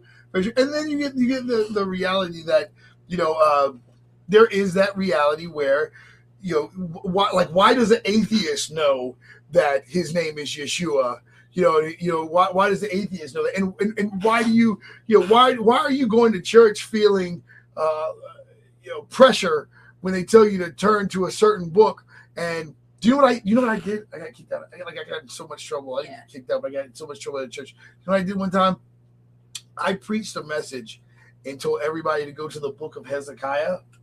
And there is no book of Hezekiah, but you watch the entire church, you know what I mean, looking for the book of Hezekiah. And so then I said, I don't know what's going on in this church, but we need revival. And I did not realize how angry the pastor got it because I said that. But I didn't know what was going on in that church, and it desperately needed revival because they all like you just watch and you I turn around because I remember being thrown off. Like the pastor was looking oh, for the book of Hezekiah, and I'm like, you, you know, like you guys, like you guys are bugging, know, and it's like I and I. Many of you want to know why is Duke so weird, and I'm going to tell you the reason why. It's because I've seen the nonsense. his beard's weird. His beard's weird. His beard's weird. I've seen the nonsense for so long, and I've seen how hurt people are by wordless, spiritless leadership, but they just like the concept. And so they just become weird, but they have no fundamental principle. Just like Second Timothy chapter uh, 4 said, you know, there's going to come a generation that doesn't, they, they don't want to handle sound doctrine. And so because they don't want to handle sound doctrine, you know, it's like, hey, you're going to get what you get you know and and like i know that you want to believe that it, it's it's just so simple but if you understood the danger you were in you know like oh the reason why you walk outside and there's all of these literal signs trying to get inside of your brain and you realize everything is about keeping your mind off the will of god Oh, so, you- everything is vanity. It's just, and you got to be careful with that. Ecclesi- I'm going to give us some solid. I know you. I know that's your boy. she said that this book justifies me. This, uh, He was going through. Yeah, going she, through. yeah, yeah. He was definitely going through, man. Uh, you know, it's just when you start to see Mm-hmm. everything for what it really is, it's like, oh man, you know, uh, yeah, Everything is meaningless, you know. But so what we're doing is uh, we're going through this book. You know, uh, you want to tell everybody the book again? Yeah, let's get back to it. I'm gonna start a little bit like before, so Yeah, yeah. but um, it's called the Encountering the Old Testament. So by Bill T. Arnold and Brian E. Byer. So let me go back to page five of 537. All right. today. Okay. So let's uh let's start off with okay. The conviction that the Bible is divinely inspired has important implications has important implications for Christians today. First, it means that the Bible is trustworthy. We can trust it to provide reliable information in all it affirms. It provides many insights into history of God's people, and it also describes God's plan for the world and for our lives. It reveals life's highest meaning and purpose and tells us how to become all we were created to be. Second, divine inspiration means that the Bible is authoritative because it is God's word and it speaks with divine authority. It calls us to read it to understand the- implications of its message and to submit to it, and it remains God's truth whether we choose to submit to it. The Bible boldly sets before its readers two choices to obey God's will or to oppose it. God's servant Moses even called God's word life itself. Deuteronomy 32 47. The textual transmission How did we get the Bible? We can read the Bible today because of the faithful work of many individuals over several generations. These individuals, called scribes, copied God's word by hand, taking great care to maintain its accuracy. Scribes care in the Old, the Old Testament text, described in the ancient world. Scribes play a crucial role in the ancient world's faithful transmission of accurate information was an important aspect of society. Kings counted on scribes to record royal edicts and administrative officials needed to scribes to record significant business transactions. Mistakes could have serious implications, political, economic, or otherwise. Scribes who, who copied the biblical text believed they were copying the very word of God. Now I want you to remember this, folks. When, when she says uh, the, the kings depended on scribes, Yeah. okay? When she says kings, this is very important because if you're in politics at all, if you're in politics at all, you have to understand just because you're political did not mean you didn't have to encounter uh, spirituality because the kings depended on scribes to record historical, spiritual, geographical, uh, They you know, have scientific. They still have modern scribes, like you know, in the courtroom, and then that person has to type The- every right, word. Yeah. right. They, they have to type every word that's being said, and so I, I find it funny the arrogance of modern culture, thinking that it does not need the fundamental foundations of uh, our predecessors, uh, because all we're doing is dealing with the knowledge of our predecessors, and for the, the for the kings that developed culture as we know it today, that we have borrowed from, taken from, uh, even plagiarized, came from kings thousands of years ago. If you actually think the president, uh, who you know, I'm not going to go there, but if you have you know the, even even the position of presidents are biblical, Yeah. uh, judges biblical, you know, um, there, there's the, the the the law biblical, you know, and so when you start saying, hey, there, there's this part of you that's going to try to escape the influence of the Bible worldwide, and and many of many people when they do the Bible burnings and things like that, many people are saying that's what we need. We need to get from under the influence of the Bible. We need to find a new way to think outside of the Word of God. And I'm like, of course you're going to think that because you haven't actually read it. That's awesome. That's also biblical. it's like it's like and people like like burning the bible is, is even it, it even shows like they're scared of it like scared of what it could do do because it is true if it didn't have any meaning or wasn't powerful why burn it like, Right. just leave it alone Current people and family, we've been talking too long. We're gonna play some music. We'll be right back. So yeah, so we're, we're back. Um, we're I just had to let the the music people. We so we're so we're doing it triple, guys. We're really we're doing our our podcast. We're doing the uh, radio show. We're doing the internet show all at the same time. So I want you guys to be aware of why we have to make certain pauses Uh, because you guys are seeing this live. But so we do the podcast, radio show, like we practically are doing everything, trying to reach as many people, yeah, as possible. By the way, don't forget Sunrise Music Festival this weekend. You know that we're going to be there. Please come out and support. You guys know that we are uh, being sued by Lynn Haven Mall. We and we're being sued for twelve thousand dollars by Lynn Haven Mall. Um, we need you guys, man. We need you guys support. We need you guys help. Please go to comingsoonjesus.org, get the Coming Soon Jesus shirt, uh, and help us out. What's up? it, was just cool how the uh, the the last day of um sunrise is um, On the Day of Atonement, yeah it's like the eve the eve of Day of Atonement. That's powerful. Yes. Uh, The and sun, then obviously the 22nd it's the sabbath So Yeah. it's just crazy how that That, that was That that was was pretty cool. That's pretty cool. Uh, it's Sunrise Music Festival. Make sure Torrin Wells is going to be here uh, for that. So make sure you guys uh, are, are here to check it out. And so again, um, the, the the but what I was telling you guys that I wanted to get back to is that this idea that know we can disprove the Bible without even reading it is absurd because all the other books that have come from society Yeah. we've taken those Yeah. but literally just you know just pretty much no I I don't want the Bible to be true so that's why I don't need this book I, I just don't want it to be true and I've seen a lot of people do this where because things don't turn out the way they want to that's how they determine whether they believe God or not Yeah. no that's 100% true. And I didn't realize people truly did that until I met one. Um, Right. this one guy's customer, he did buy something, he did support, which was crazy, but he did support. But he said he was um, Muslim, and I was like, I asked, he was Christian, but he turned Muslim, and he told me why. He said because it worked out better for him. Yeah. Yeah. I was like, okay. And I actually Yeah. said, I was like, so you chose a religion because it worked, or you chose a belief system because it worked out better for you. Yes. Like- and, and people will do it. And it just, it didn't. I was like, okay, all righty then. Yeah, people will absolutely do it.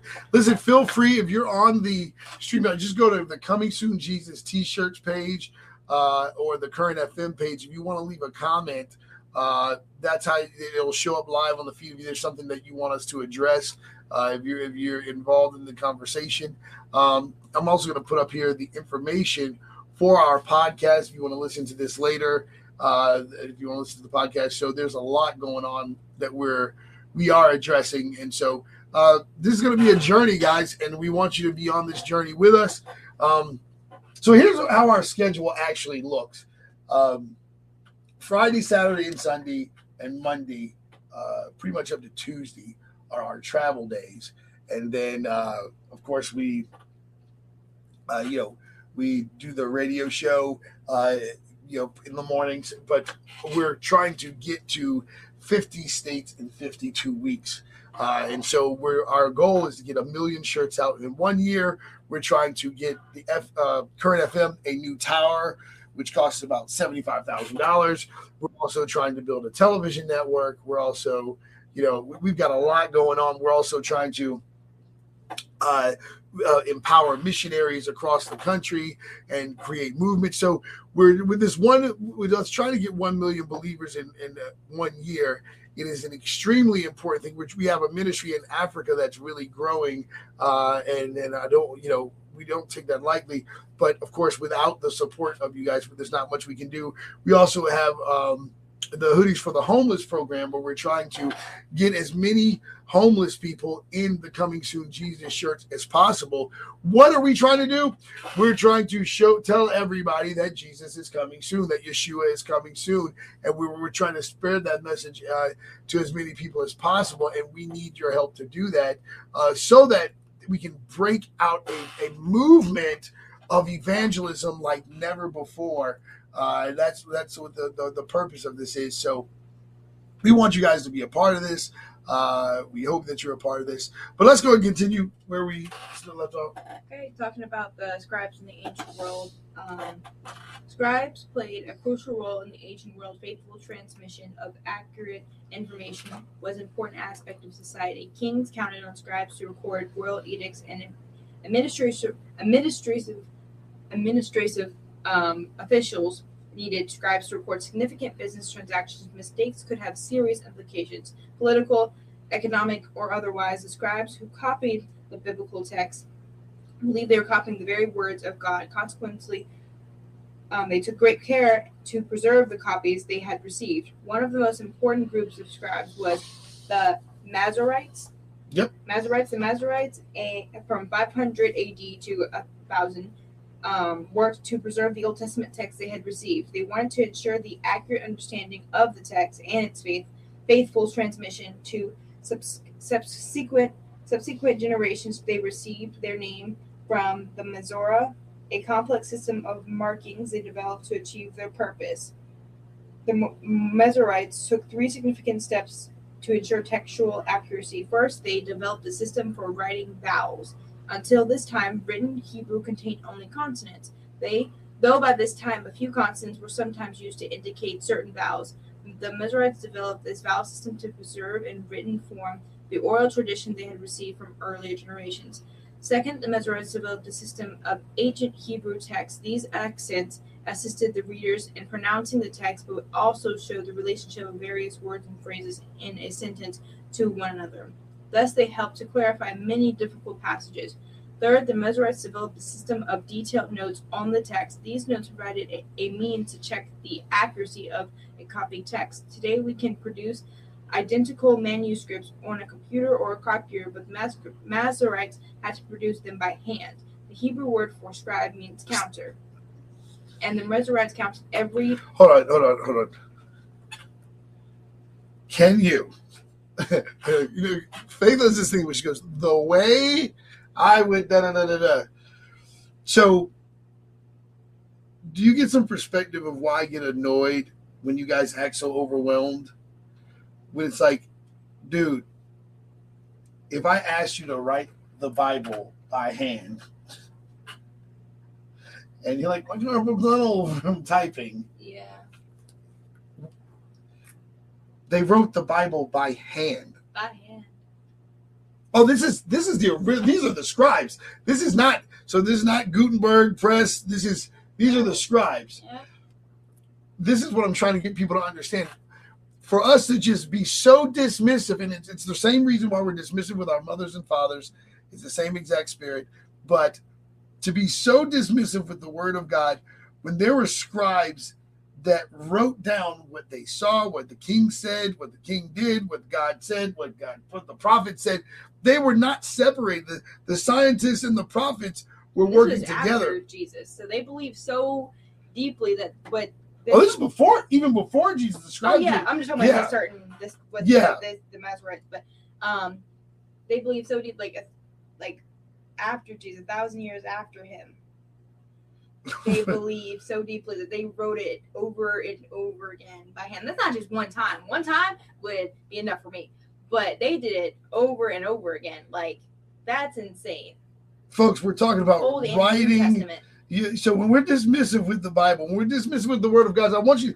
There are people who dedicated their entire lives to writing this.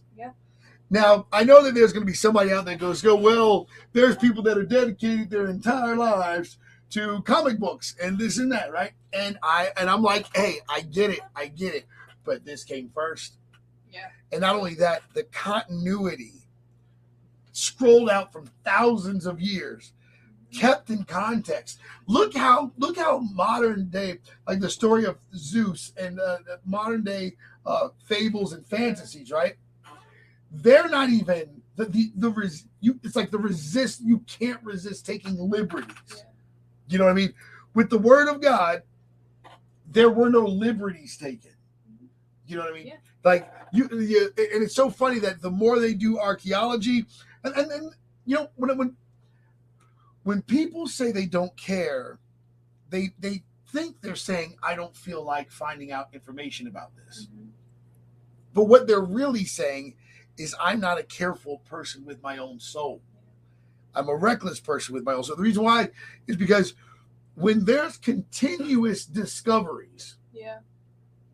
of archaeo- uh, archaeological finds and hey this town actually did exist and this wasn't a fable and, and- and there's something constantly proving that the way you thought in your approach to- towards the word of god is off how can you not see your own errors your own foolishness your own wickedness your own stubbornness. How can you not see that what you believed was off?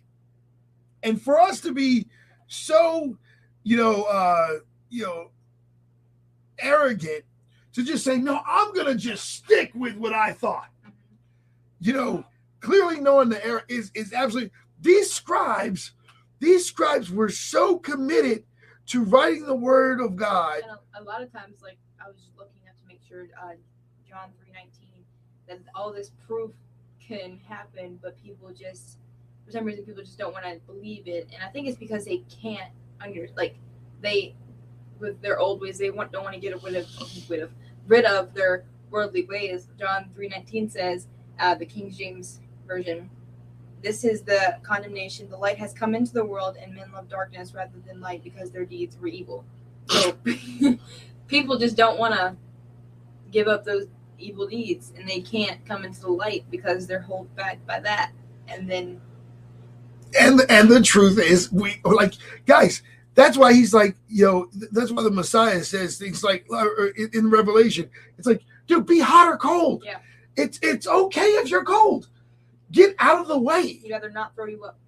right just get out of the way if you're cold then be cold just get out of the way stop talking Mhm. you know the, the problem is that we got this group of cowards that just don't want to be left out of anything. Yeah. And so what they do is they instead of just denouncing the faith or walking away, they keep staying involved and trying to. Well, how do we know God doesn't want this? And how do we know God? And now, and and like the atheist, the atheist actually wants purity. Yeah. The the atheist is actually the person that's saying, I just don't want to be a fool. Yeah. I'm not just going to believe anything you say because you say it. Yeah. You know, if they see no evidence, because the biggest evidence, and Scripture confirms this, the biggest evidence is going to be our lifestyle, the way we live, and and and and watch this. Not even just the way we live, as in we do everything right. It's like, can we admit when we're wrong? Yeah.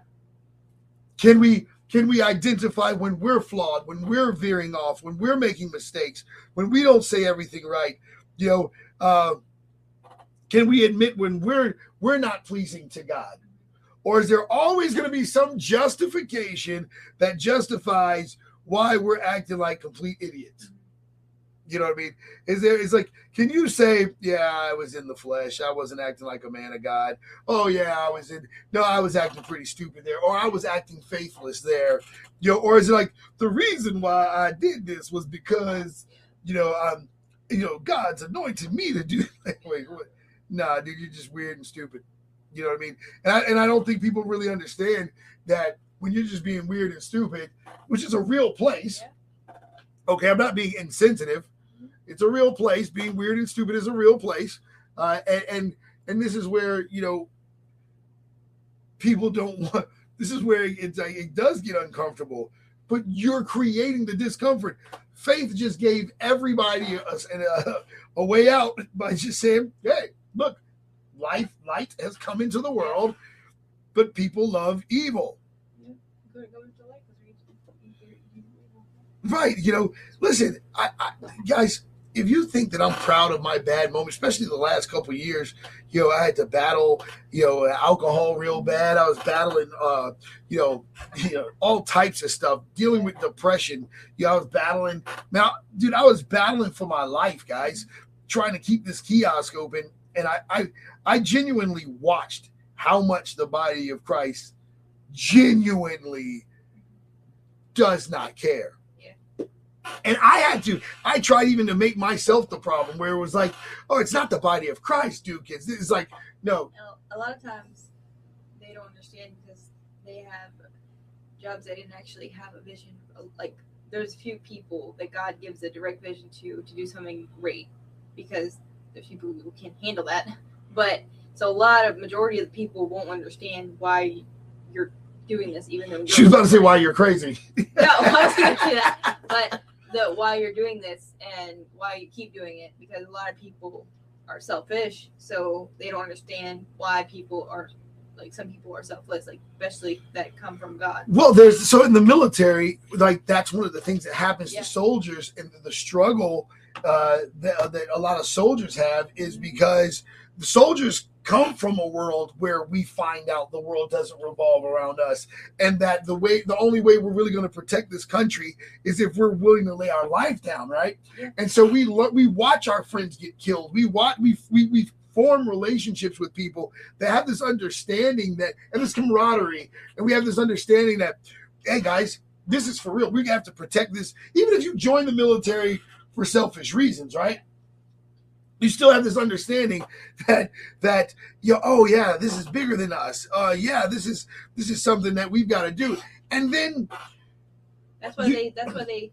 Uh, shave. but They shave everybody's, head. heads, They- they- yeah. They break them down. They break their. The, I know. I watched a video about uh, Marine boot camp, but um, they break their personalities down. So when they're yelling at people all the same way, it's not because they don't like you, or actually they don't They like don't you, like but you. you're a civilian. They don't yeah. like you. they don't like you because you're you're just a selfish thinking about yourself mama's boy uh, mama's girl daddy's girl whatever but in the military you're one unit you're one brain and you need to learn how to think together Right, right. Because so so in, in a sense, it, it's strange because in a sense, what happens is, you know, you're invited to a higher conversation, be- but but that means you're losing your American right. You're losing your right in order to protect this country. You you you walk into a world of sacrifice, and then when you when you get out of the military. You're going back into a world that's selfish, and so you're trying to be on a job where you're building this corporation, you're building this company, you're trying to work for these people, but they only think about themselves and your your your um your your other employees. I don't know, what I forgot the name we call them, but you know the people that you normally would see as comrades are really just they're out for themselves. Everybody's out for a paycheck. Coworker. Coworker, yeah, when the, the, your coworkers are out for a paycheck when you were actually trying to build something. Oh, yeah. you know, and, and so you know, and, And then then they betray you in the workplace, take Yeah, your ideas. because you work too hard. you all- all- right. And next thing you know, you're going insane Yeah. because you did something from the heart, Mhm. and the heart doesn't matter in the real world. You know, because you're you're back in civilian world, Yeah. and you're like, this is what I was protecting. Yeah. Yeah, this is what you were protecting. You know, and so it's the and so when you find Jesus and the prophets, Jesus before Jesus gave his life, before Jesus gave his life, he cries outside Jerusalem, Jerusalem, Jerusalem, thou that kills the prophets. Like, like the kingdom of God is sending you dedicated, committed people, and you're not getting it. You're you're you support all the dumb stuff, but but when it comes to the people that God is sending, that's saying 24 hours a day, they're always on, ready to go, ready to serve the gospel. You don't help those people. Matter of fact, you persecute those people. And so I do have a responsibility to say, dude, well, what what's the point in giving people a reason to not support you? And that's when I realized, oh, if I get in my feelings, like if you look at God's consistency, right? If you look at God's consistency, when nobody believed him, nobody supported him, nobody helped him, he just kept going. Yeah, he went to Desperado. And then it's like, oh, I get it. You know what I mean? Oh, I get it. And so I realized that getting into my feels is like, dude, that all you're gonna do is fuel more people to not That's believe. why we want to travel and everything, and we want to do stuff outside of Virginia because the prophet. is not without honor. And we we have tested that So, scripture to the core. It's yeah. true that there is no respect for a prophet. and and our message will uh, like 13, uh, Virginia is the 13th most Christian state. Yeah. So that means there's 12 other states. We're gonna go. Obviously, we want to get all over, but to start off, we're gonna get to those 12 states that yeah, 12 other states because Virginia ain't Yeah. even feeling it. so 13th and it's funny 13th and 13th is like supposed to be a really unlucky right. number. It's like, I'm sorry, bro. Like, I'm sorry, bro. You're in the 13th. They're gonna talk like they want to get stuff done, but they don't. Yeah, You know what I mean? And now I do know that that there that there are going to be people that God is sending here because that was prophesied that God was going to be sending people, you know, to Virginia to bring forth revival. But if you're born in Virginia, run. Dun, dun, dun, Maybe we need to get out to bring revival. Y- You do, you know, it's a launching pad for revival, you know. But uh, but if you're trying, if you're from Virginia, the last place you need to be. It, well, if you have a mission for God, you want to start a business or whatever, go for it. But if you're from Virginia and you are trying to do ministry, uh, you know, at, at least get three hours out. But, but you you don't try to do it in your hometown. You know, Jesus himself tried to do a miracle in his hometown, and he said there he could do no miracle because of the people's disbelief. Because it's hard to believe people you're familiar with. Yeah, yeah. It's like I grew up with this guy. And now he's saying he's the Messiah.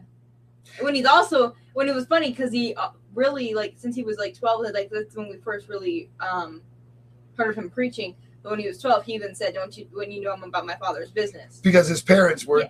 familiar with him. because he was talking to Mary and Joseph, and they were freaking out because they he, they he went missing for two three days, and she was freaking out, and she was like, she was like, "Where are you? Like, where were you?" And she, and he was like, "Wouldn't you know I'm about my father's business? Like, didn't did you forget that the reason like how you had me? like, I think that's one of the reasons why I love coming soon Jesus so much because we don't have to like pretend to be something else. oh yeah, Like people know when we show up, one way or another, we're going to talk about God uh, or Oh, what. like we were just in not Kentucky. We were in Daytona, Daytona, Florida, and we were just trying to. Everyone were just trying to chill. It was like ten o'clock at night, and um, we just had the sudden urge to go to the pool at ten o'clock at night, and we were in the hot tub, and it was legit storming outside too at the same time. Right. So and lightning and everything. Um, and we just sat in the hot tub, and then one by one, like a bunch of people came over just to chill, just to chill. Like the first group was like a group of teenage boys, and they were talking, and I heard them say this, like you were, and then you start talking about God, and you start saying how you're a preacher, and they were asking about the church and everything, and the uh, three boys were paying close attention, and then I heard this one guy, the one boy say, "Let's check out those girls over there," and then the boy beside him was like. I want to hear what this preacher got to say. About girls. that was that was crazy. That was hilarious. I had just prayed and said, "Come on, God, you know, everywhere we go, we, you know, like, like, come on, God, like, yeah, you had four teenage boys in there. Uh, another believer. Uh, she was kind of from the south side though, but she was a believer. She, She- was right, right. she was a believer. Four teenage boys and Jehovah Witnesses Then and the Jehovah- atheists. and then the atheist showed up. Yeah, The atheist, the atheist showed up. Now, what was crazy is the one, uh, the guy, uh, there was one guy, the truck driver guy, Mhm. and he was just like, "How do I join you guys' group?" And it was like, "Wow, like look what God can do just by being available." Just by being available and being like, so for us guys, walking the word of God is more of a reality, not just a, a religion that we believe or or anything like this is this is who we are. You know, this is what we do. So this is our life, uh, where we know that there are people who love God and uh, with everything they have. They're just we're just this is our life. This is what we're gonna live and die doing. And so for us, it's just it's it's just that it's it's uh, it's our it's our lifestyle, you know. And so uh, there are things that guys we don't want we don't mean to be annoying. We just don't care that we are. and it's funny like now that you people realize the truth about Hollywood and all this, like how it's really fake, and it's easier to be a believer and to do what we're doing rather than try to be fake in Hollywood because it's like it, we used to think it was like so like especially it just like spe- like this generation tells so much and exposes so much that they don't like they're making me become more a believer and stay what I'm what I'm doing. Like I do not want to become um famous for the world. I do not want to become I don't know want to go to Hollywood unless I'm ministering to Hollywood and trying to you know turn them to Jesus. But They made they not- made it pretty easy yeah, they made you. it pretty easy to stay with God. Yeah, and, and, and the reason why I think that is is because And not saying it's gonna be just because you come to Christ, it's gonna be easy. What I'm saying is that it's the truth, and I'd rather die, you know, believing the truth and fighting for the truth than to die in the world. And then, yeah, yeah, and it, it, it'd be different if the distractions weren't so obvious. But I, I guess I guess I, I can honestly say I, I, I suppose it's actually when you when you don't know the word of God at all, it's easier to believe what's been presented to you Yeah. on on in that consistent way. yeah, that, and it's sad for that. I really do feel bad for people who really, um, who who person haven't heard the word of God or haven't read the Bible, but that like when people say there was one guy at the mall when I know there was one Crystal said that he never read the Bible, but there was other guy he was he was in the past he was a Muslim, but now he's an atheist, and I'm just like, and he was asking about art stuff and everything, and he was like, how can you believe God when He's never shown Himself to you? And I was like, that's when I was like, you couldn't handle God showing Himself to you, like you couldn't handle it. Like he's doing you a favor. And he was so prideful to think that, well, if God really wants me to become a believer, He would, He would show Himself to me. And I was like, well, what about this right here, our conversation, and how your business is right beside, like ten feet away from our business? Is that not a sign? oh, that's good. and he you know and there's some people who refuse to believe so he was just he just thought it was a coincidence everything's a coincidence but it can't be a sign like and the same thing that some i actually when we were in church this past this past week um it the the pastor thomas was saying or no, not, no it was the youth group it was we were not the youth group the young adult group we were talking about that just because you want a, you want a sign god will give you a sign but because you don't understand it or you you think it's just going to be uh, emily you have to do this. You, you want it like that, but God's gonna give you a sign. But just because you weren't listening or paying full attention, you missed the sign. it's like because you're not paying attention and you're not doing all you can do to make sure that you're listening to God and your ears are open, your eyes are open. So because you can be listening, you can be listening but not hearing and understanding and taking in the words. Of Oh, what- for sure. You know, and, and, and so um, just so everybody knows where we're coming from, we're we're, right. We're, you, want to tell, you got to do the recap on Yeah. on the end. So encountering the Old Testament, and right now we're talking about um, the scribes in the ancient world, um, the Masoretes, those scribes uh, from 500 AD to uh, from 500 to 80 to 1000, um, and basically sorry, but basically saying like, what they did and what like they had to write, rewrite the Bible by hand over and over again and they also had to do a bunch of other stuff for political, economic, and um, business transactions. That's Right. what they did, but they really believed that what they were writing, which is true, but they were believing what they were writing was by was God's word, and they wrote it over and over again. So imagine the carpal tunnel syndrome they had. But, Right, right, um, right. So so by hand, and it wasn't, and and you think that was hard enough, and it wasn't. They were they were running with a pen that we have today, like Right. they had like the quill and they had the the feather like it was it was harder that they didn't just have a regular click click pen that you could just be like or that the pencil the regular pencil like it was you had to dab it in ink like imagine that Well, no, and see, and that's what I'm saying is that you know we we like to complicate things, and that like the, people think I'm difficult, and I'm like, no, folks. It- li- listen, uh, if you want to know why drill sergeants scream and yell, it, and that's kind of what happens to me a lot of times, it's because it's the rebellion in us. If you knew what was laid down for us, you would understand that it is pure evil trying to keep you away from the word of God. Um, but let me yeah, go ahead. Yeah, I'm gonna keep reading. So, um, the Hebrew word for scribe means counter, and the Masoretes counted everything in the text. So, not even they they had to count everything, not even write everything. They had to count everything in text. They knew, for example, that the Torah was the first five books of the Old Testament contained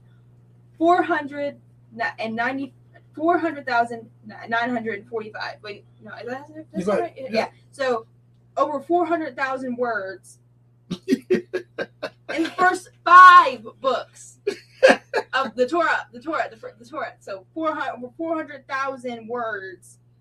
That is insane.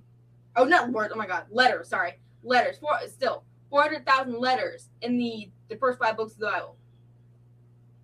People, let her say, say it again. Say it again. So the first five books of the Bible of the Old Testament contain for the Torah 400 over 400,000 like 55 words less than 500,000 um 400,000 letters. Jeez. and okay so they knew that the Torah's middle word was the Hebrew word for it translated inquired. In Leviticus 10:16 they knew they um they knew the Torah's middle letter and was in Hebrew word translated belly in Leviticus 11:42 let me read it read that okay so I'm gonna actually read it from the beginning okay so the Hebrew word for scribe means counter, and the Masoretes counted everything in text they knew. For example, the Torah was the first five books of the Old Testament contained 495,000, 445,000 um, letters. They knew that the Torah's middle word was the Hebrew word translated inquired. In Leviticus 10:16, they knew Torah's middle letter was in the Hebrew word translated belly in Leviticus 11:42. such knowledge may be seen seem trivial to us. The Masoretes knew such information was vital to their careful preservation of biblical texts. We benefit greatly from their diligent work. So because they paid such attention to what the words meant, like that's insane. Like they didn't just try to cut corners. That's insane. like I don't, I couldn't imagine doing this, and they had to do that. Like they had to copy word for word, letter for letter, and break it down so we could understand it today, and we could get it today, and we could, we have a copy of it today because they didn't cut corners. And and this is what I mean is that when I think about the passion, when you when you meet somebody who really authentically loves the word of God, and and you you're looking at somebody who, who when you when you meet that person and they're a headache to you because Yeah. all they want to talk about is God, it, you're talking to somebody who understands what went into the word of God. Mhm. And, and they and they take when you see someone who is passionate about the universe and stars and and you watch and and the only thing you're passionate about is you know foot, football game. football game the next football we're about to say football the next football game. You understand why because when you're in tune with life you, you determine what you're in tune with you're either going to be in tune with man's constructs man's societies man's or you're going to be and, there's nothing wrong with football. But it's like don't get upset when like i remember uh, like being around my friends and family and i would like i'm watching the football game i'm enjoying the football game and i love the football game Uh, but i can't help to see the principles of god in the football game. And i'm like dude this reminds me of this. This reminds me of that. This reminds me of this. And i'm and i'm excited about it. And everyone's like oh dude shut up. Not everything not everything is based off the bible. And i'm like mm-hmm. wait okay now we have a problem. I was i was enjoying the game because of my understanding of the word of game of the word of god. And it's like like i enjoy talking about politics because i understand the word of god but you're now saying that not everything in the world is built off the word of god Yeah. but the- it says in the beginning was the word Yeah. the world wasn't even the beginning Yeah. it is the word it's the beginning and without the word was nothing made so literally even the nfl the wwe all of these things that we've built our society around hotels uh, all these businesses nothing is without nothing succeeds without the word of god like mo- a lot of these businesses, like um, say for example, John T.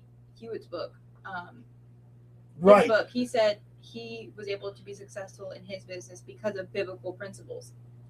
and he- he- he's a, a multi-millionaire Yeah. You know what i mean? Uh he's you know and and of multiple companies you know uh and, and this is what i'm saying is that the mil I, we saw in the military they use biblical mil, uh, principles in the military. And so it, it seems like the, but the struggle is to get the people that say they believe. It's like dude this is what the lukewarm does. And, and they don't they don't they don't know that they're lukewarm but this is what the lukewarm does. They convince themselves that that they mean it's like god, god knows my heart and i saw Yeah, he this one meme yes i saw i saw the meme that says and that should scare you That's funny. it's just Oh it's God. god knows my heart. it's like and that should scare Yeah. you because in your heart is where you've already made the decision that god doesn't come first in your life Yeah. And Eh. that, that's uh, one way ticket. well you went there no No, because know. you're like I dad did i go too hard I know. No, I know. I you know. didn't. You, this is what it is, sweetie. This is, Uh. this is what it is. And, and we've got to be honest. If we you know, I think about the boldness of a doctor. We go to the doctor. We go to the doctor and say, "Doc, tell us what's wrong with us." Well, we go to the preacher and say, "Make us feel good, or else." Mhm. You know what I mean? Yeah. No. Yeah. That makes sense. It makes, makes complete sense. And it's like, wait a minute. We we go to the doctor. We go to the doctor and it's like, hey doc, I'll anything you say is wrong. You go in for get a blood test, and they're like, hey man, you got three days to live. You're like, oh no, I got three days to live. I kind of like it how God or Jesus discipled. Yeah, same thing. But they discipled a, a doctor. Is Luke. Right. So I'm. It's just funny how that worked. I want you to think about this. You can go in for a basic check, mm-hmm. And the doctor says, "Did you were you aware that you had HIV? Were you aware that?" And you will take whatever the doctor says at face value. Next thing you know, you're calling everybody, telling everybody, "Yo, this is this is going on, this is going on, this is going on," and and you won't even question it. Yeah. You know, and for those that do, they say, "I need a second opinion." You go to second, and you keep trying to find someone until someone tells you, you know. Now here's the thing: when a doctor still says there's nothing else we can do, and your face, and and somebody comes and says, "Let me pray with you," and you're like, "Oh, I don't believe in that." I've seen this, and I'm like, "Do "You think that that's disbelief? That's actually belief. That person believes there is no God. The doctors are the final say so, and they're literally showing you the commitment that they have to what they believe, to what they believe. They're showing you when they reject prayer because they believe the doctor has given the final say so.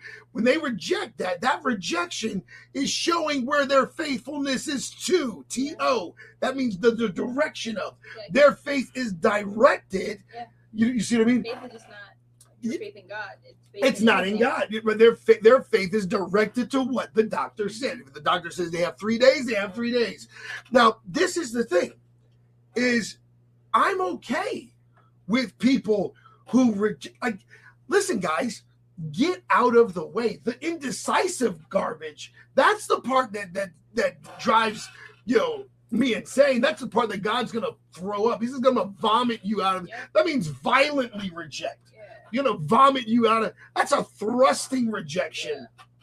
You know, uh, because because you're you're constantly trying to can not only convince yourself but convince others that your ineffectiveness is to please God. When God is thinking about how many words is that again? These people wrote this by hand. People, how many words? Four hundred nine. Not four hundred thousand nine hundred and forty-five words. Four hundred thousand. Nine hundred and forty-five words. Nine hundred Not forty letters. Letters. le- sorry about letters. They wrote the they wrote these by hands. The early scribes wrote this by hand. And I can't even. I feel a struggle writing five hundred, typing five hundred words. Right. So And and me.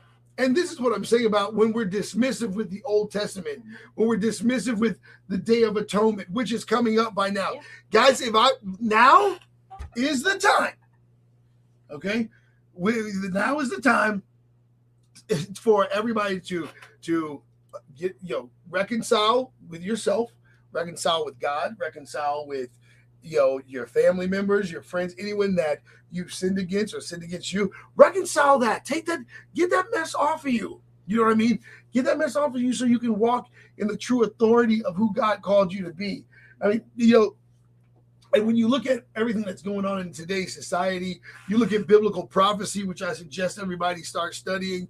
Uh, and you know, get your mind on the things of God. You know, here we've got this. This is a great book that you you might want to check out. Uh, keep your things on the higher things of God. Get out of the the dumb stuff because it's not in, in in it is no salvation. In it, you you know, in it it is no redemption. In it it is no reconciliation. Uh, you know, when you're you know, I know it might make you feel good, but it's like, dang man, you can give yourself to your football team, to the Cowboys, and they still disappoint you. You get yourself to Green Bay, they still disappoint you. But when you give yourself to God and you keep yourself, when you understand that this is the God of the universe, that He's created all things, and He's willing to have a conversation with you. Let me tell you, atheist, something because I love you guys because I know why you're atheist and I understand the the ridiculous things you've seen. I understand the lack of commitment. I understand the lack of concentration. I understand the the, the lack of consistency. I understand the craziness that you've seen when you look at religion, especially Christians. I know that you even have this this self-righteous feeling like, but the Christians caused the dark ages. The Christians caused this, and the Christians. Go, I get all of that, but I want you to remember something. God could have abandoned us all Oh yeah. because He didn't come here to set up a religion. Yeah. No. Never said that. God's God's consistency is that he's trying to get his nature to rise up in us. He's not he's not confused about what he created. And so when you say things like, "Well, I'm not going to serve a God that uh, allows handicapped children," and I'm like, dude, do you know that those children that are autistic, those children that have learning disabilities, those children, often those anchor families to not get caught up in the greed, not get caught up in the chaos. That a lot of times the kids with disabilities are actually the, the, the most powerful things. No, for real. Um, the uh, but a bunch of people who were born with handicaps and no arms, no legs are powerful men and women of God today. Right. And if they say that they had been born with everybody part, then that would leave out a certain gratefulness for, for from for God. Like it would, Right. They would they because they wouldn't know what it feels like to be without it. They would just be a regular person. That testimony of them, Is now gone. Yeah, yeah. So them having new arms like probably saved their soul. and not only that, the the the, way I, the families that I have seen, the families that I've seen, that just the love that you see that comes from them. Yeah, and a lot of we've even had customers who had autistic um, sons and daughters, and they supported they support what we did, and they like they love God for how like for why they have their son here, and they they're thankful for their son, like because it it keeps them grounded and it Right. keeps them humble. because it's so easy it's so easy to to lose yourself especially when it comes to success especially when it comes to you know um yeah arrogance. Yeah. it's so easy to lose yourself and say oh my family is so Thank awesome. You know Yeah. all my kids are healthy and, and you can lose yourself and be like oh yeah this is the way it had to be and it's like no it didn't. It, it didn't have to be this way. This what you're witnessing is the goodness of god uh, because it could have turned out completely different. But again when i think about the fact that these people wrote the bible these scribes By hand, by hand and we're dismissive with what they were delicate with Yeah. They were yeah no that that's the, that's like your mother putting together this wonderful meal for you and you're like eh, i only gotta take bits and pieces of it or that's that's a good one. Or even when if you your great grandmother, your great grandmother had this wonderful recipe that's like no other recipe because unique. Then she passes it to your grandmother. Then she passes it to your mother. Then she passes it to your mother. Then you lose it. right Don't add an ingredient right or take out a page of the recipe. that's that's really good So it's exactly it's exactly like that. yeah let's let's keep reading go ahead let's keep going All right. So, M- Masoretes, the Masoretes knew such information was vital and vital to the care, their careful preservation of biblical texts. We benefit greatly from their diligent work.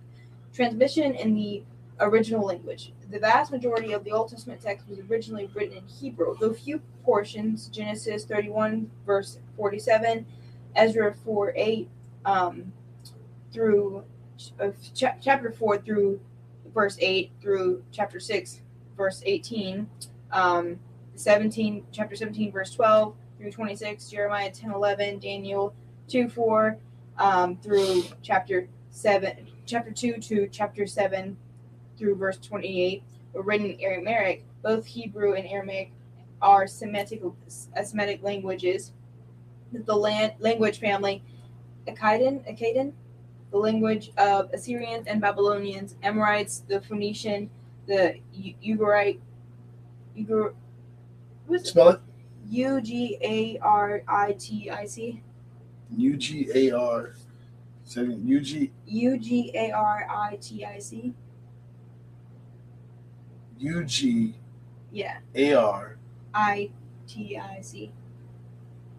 we're gonna sound that out Ugaritic, U- U- Ugaritic. Let me see if I can sound it out on Google. Hold said, let me see if i can sound it out in google I know it's crazy. Okay. Spell it again U G A R I T I C. u-g-a-r Yogurt. u-g-a-r U G A R um U G A R I T I C. all right Ugaritic. Ugaritic. Ugaritic So let me got Ugaritic. Ugaritic. ugaritic Ugaritic. got it Ugaritic. Ugaritic. Ugaritic. So- so you go, girl. Ugaritic. Ugaritic. Okay, so the Amorite, Phoenician, Ugaritic, Am- Ammonite, Moabite, and Arabic. Many Hebrew copies of the Old Testament text have come down to us. Three are most important to our study: the Masoretic, Masoretic text, the Samaritan Pentateuch, Pentateuch, yeah. Pentateuch, and the Dead Sea Scrolls. The Masoretic text. The Masoretic text comes from the Masoretes. The oldest copies of this text dates to somewhere earlier than 1000 AD. However, most scholars believe these couple couples copies reflect a text from about 100 AD. The Masoretic text is the most reliable Hebrew text we have. The Samaritan Pentateuch. The Samaritan Pentateuch, as the name implies, contains only Genesis through Deuteronomy. The original with the Samaritans the Samaritans came from the intermarriage of Jews and foreigners in the territory of the northern kingdom after it fell to Assyria in 70 in 722 BC. The Samaritan Pentateuch's oldest manuscript dates about 1100 AD, though many scholars believe it's based from the text 200 to 100 BC. The Jews saw the Samaritans as compromisers who had denied their faith by intermarrying with foreigners and by adopting other teachings. The Samaritans, however, felt they preserved a more ancient and pure form of faith. Like Jews, they believed in one God, but they embraced only the Pentateuch as their authority and believed God had chosen the Mount Gerizim, not Hold Mount. on, hold on. So, so I want you to think about this. Yeah.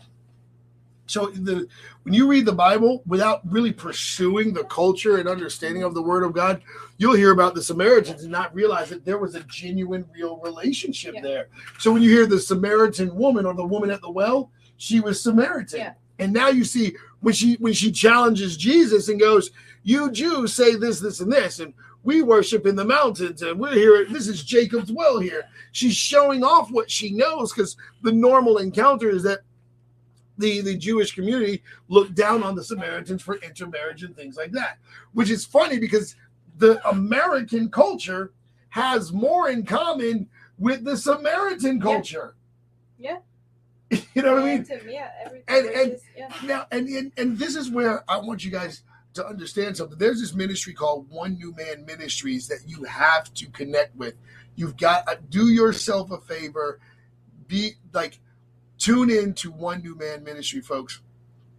I just put the link up there. It's the number one newmanministries.org. Make sure you check it. It will bless you. It will bless you. It will bless you because they're walking you through, you know, from the Old Testament to the New Testament, walking you through in a conversation where you're not feeling drained or you don't know anything. Like they're they're they're really walking you through, getting you to understand the connection between Israel and the church and, and reconciling this powerful, beautiful relationship between Israel and the church. A lot of people believe that the church has replaced Israel, and this is not true, folks. And so I've dedicated my entire life to making sure that the reconciliation to the church in Israel happen.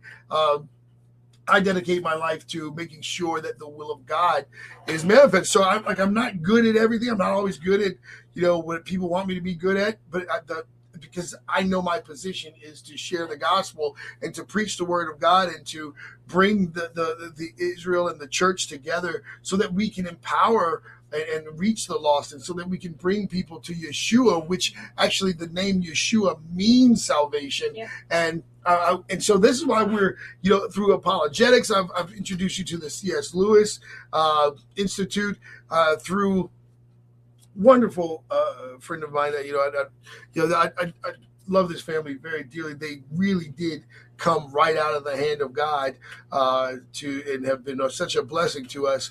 You know, uh, they, you know, we're more of a, an annoyance to them, but but but they are a blessing to us. Uh, but the, the point of what I'm saying is that this opportunity that we have is that we, you know we want to share what God has done. We want to make it clear to you guys that the word of God is the word of God and that it's not some fallacy. But it's like, you know, I've heard people talk and talk and talk and argue with atheists. It's like, no, it's time for us to show atheists what we actually believe in and who our God is and, and the care that he put into making sure. The funny thing is, like, you would be considered a modern day scribe because you're doing it digitally you're writing the scripture like you have to do closed captioning. Yeah. You would be considered a modern day scribe because you have to capture kind of modern culture. And even when we are doing these interviews and we're talking about what God is doing, you kind of have to translate it into a visual and digital world, whether it's graphics, photography. So I, I, I just, you know, I first I got a lot of respect for you, Faith, because of your commitment to staying focused on who God created you to be. Uh, I got a lot of respect for you for that. You know, and uh, and and, and you know, you taking on the challenges that you've taken on, you know, using your creative gift to enhance the kingdom of God. I got a lot of respect for you for that, and so I honor you in that. Even when when I watch, uh, you see certain things, even in your reading so far, that made your heart start racing. You're like, no, that's no, you you Couldn't be. couldn't, you couldn't, couldn't be No. right. And it's like it's like it's I could see you almost being grateful that God chose to send you now. Yeah, hundred percent. I know. A hundred percent. Like, yeah, I almost passed out. no, like, cause I, I Oh, the know, conviction.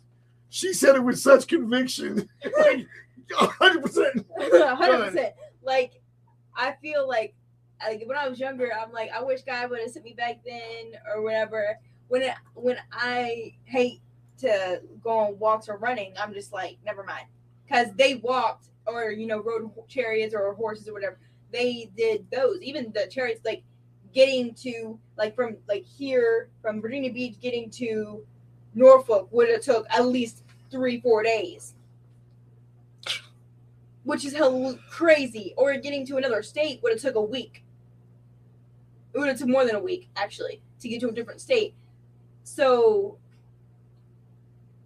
She's Yeah. just saying no. no. So and I'm saying, and then the writing by hands, like typing, is like hard on the hands. Like imagine writing, and it wasn't even with a regular pen that we see nowadays either. Like, I, I, doing it over and over again. She's saying no again. Yeah. So God knew what He was doing when He made me come here today. Yeah, current FM, FM in the AM, WGLZ. Uh, we're we're talking about just where the Bible came from, what we what we know about the Bible. Uh, this is all coming from the influence that we've experienced, and, and uh, with the you know um, at the Bible Museum that we did. Make sure you check out the episode that we did uh, with uh, DC James. Uh, you can see a little bit of the Bible Museum. Guys, get to the Bible Museum. Listen to what I'm saying.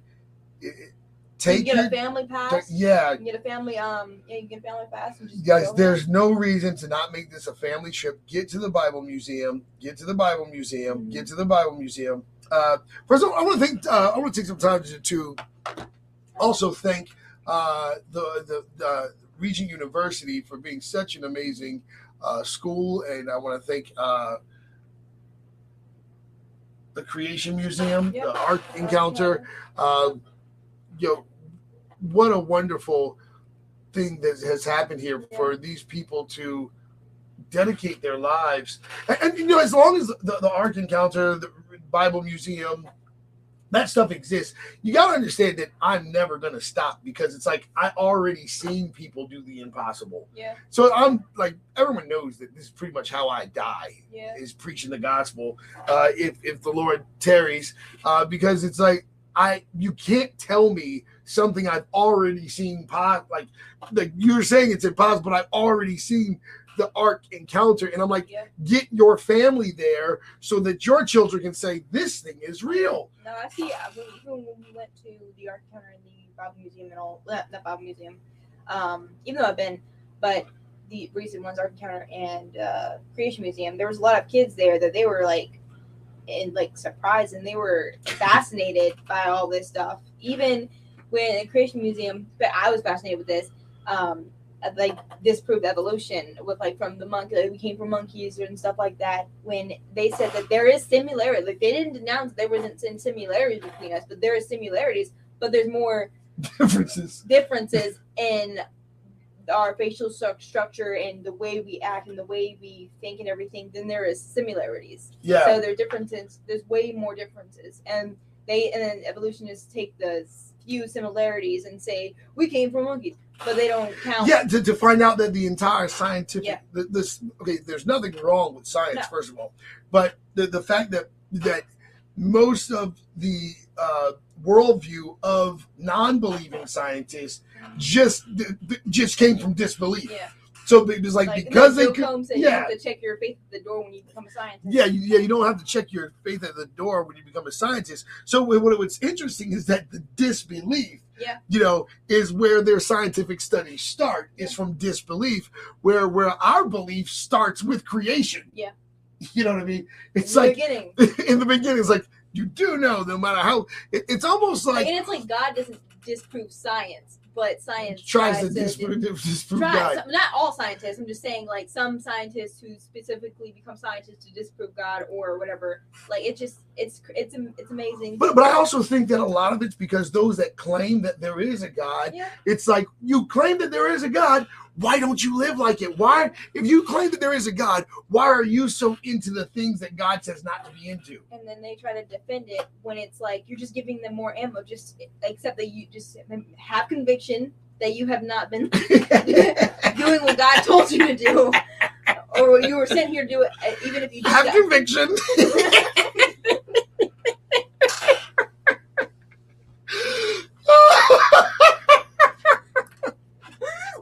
let it that was in. good. It's good. It's good. let it in. Like they're not wrong. Just because they're not believers doesn't mean they're wrong about everything. But Yeah. you could you, saying they're right could actually be make them become a believer. Like You know how many people that don't believe in God? I'm like, I'm talking to them like, yo, dude, you're right. yeah, like you did. You you were wearing the um don't be a thief shirt or something like that. Yeah, yeah. yeah. And the, the the girl was who was being being a thief was like, well, doesn't the Bible say something about eating too much? And you were Oh like, my gosh, it does. It I was am. I it was am. hilarious. But I also wanted to throw her off the top. Yeah, I mean, yeah, you're not gonna. But I'm yeah, not saying you're so not going to but what she's saying is that there was this girl that was stealing one time, and I was wearing a shirt that said "Thieves are stupid." Mhm. Oh yeah, yeah. Yeah, it said thieves. I had thieves are stupid, and then uh, stop stealing. Yeah. And that was it. I was wearing one of those shirts, and I walk up to her, and she was like, and I was like, "Give me the stuff back." Uh, I knew that the police were all outside waiting for her to come out. And I said, "Give me the stuff back." You know, she was like, "Why don't you mind your own business? Why are you doing this?" And I'm like, "Because I'm trying to look after you." And, I, and then her friend goes, "He's a preacher. He has to do this. He like just give him the stuff back so you don't get in trouble." And and the girl was like, "Well, don't the Bible talk about gluttony too?" Yeah. And I, and inside, I was just like, "Give her the stuff and let her walk out Yeah. the door. Give her the stuff and let her walk out the door." But God's like, "Agree with her." Yeah.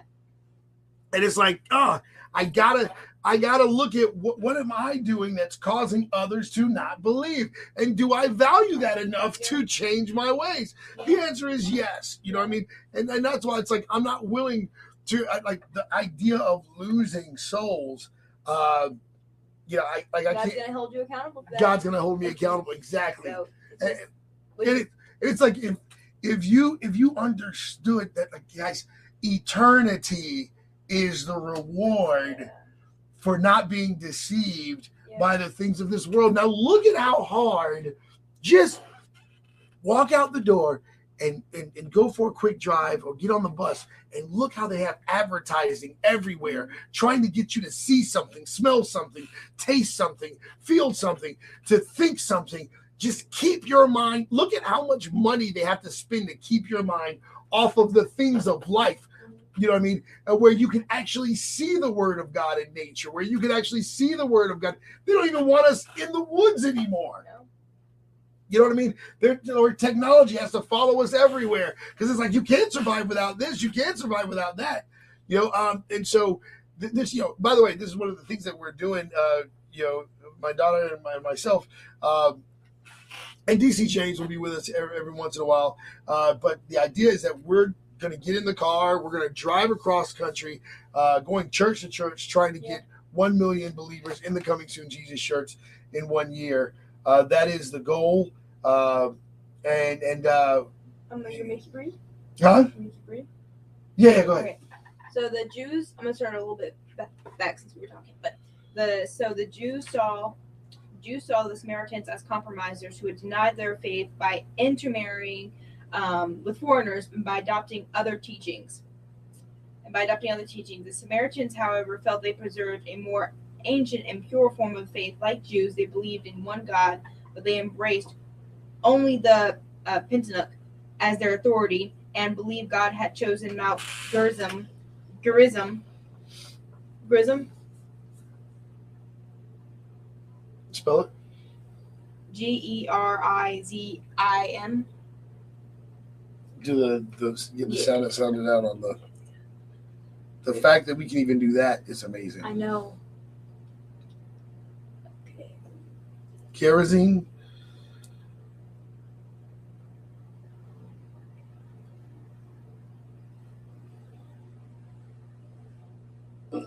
Old Mountain.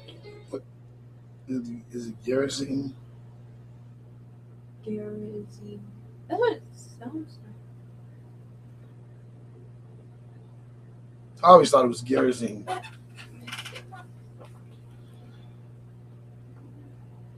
Just you gotta just put it there where it gets to the sound.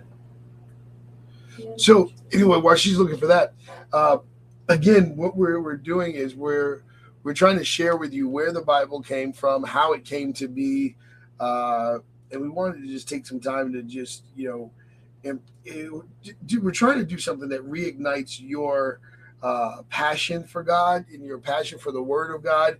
We want to do something because it's so easy to just go through the motions. It's so easy to just you know say that you you believe God when the truth is you're struggling with your faith. Uh, there's some things that may be going on in your life that you know you're like God, where are you? You know what I mean? Well, I, I get all of that. You know, uh, there's some of you who have been terribly disappointed because you know you you were trying to do something for God and people didn't support or follow through. You know, guys, I get it. You know, um, I felt all of that.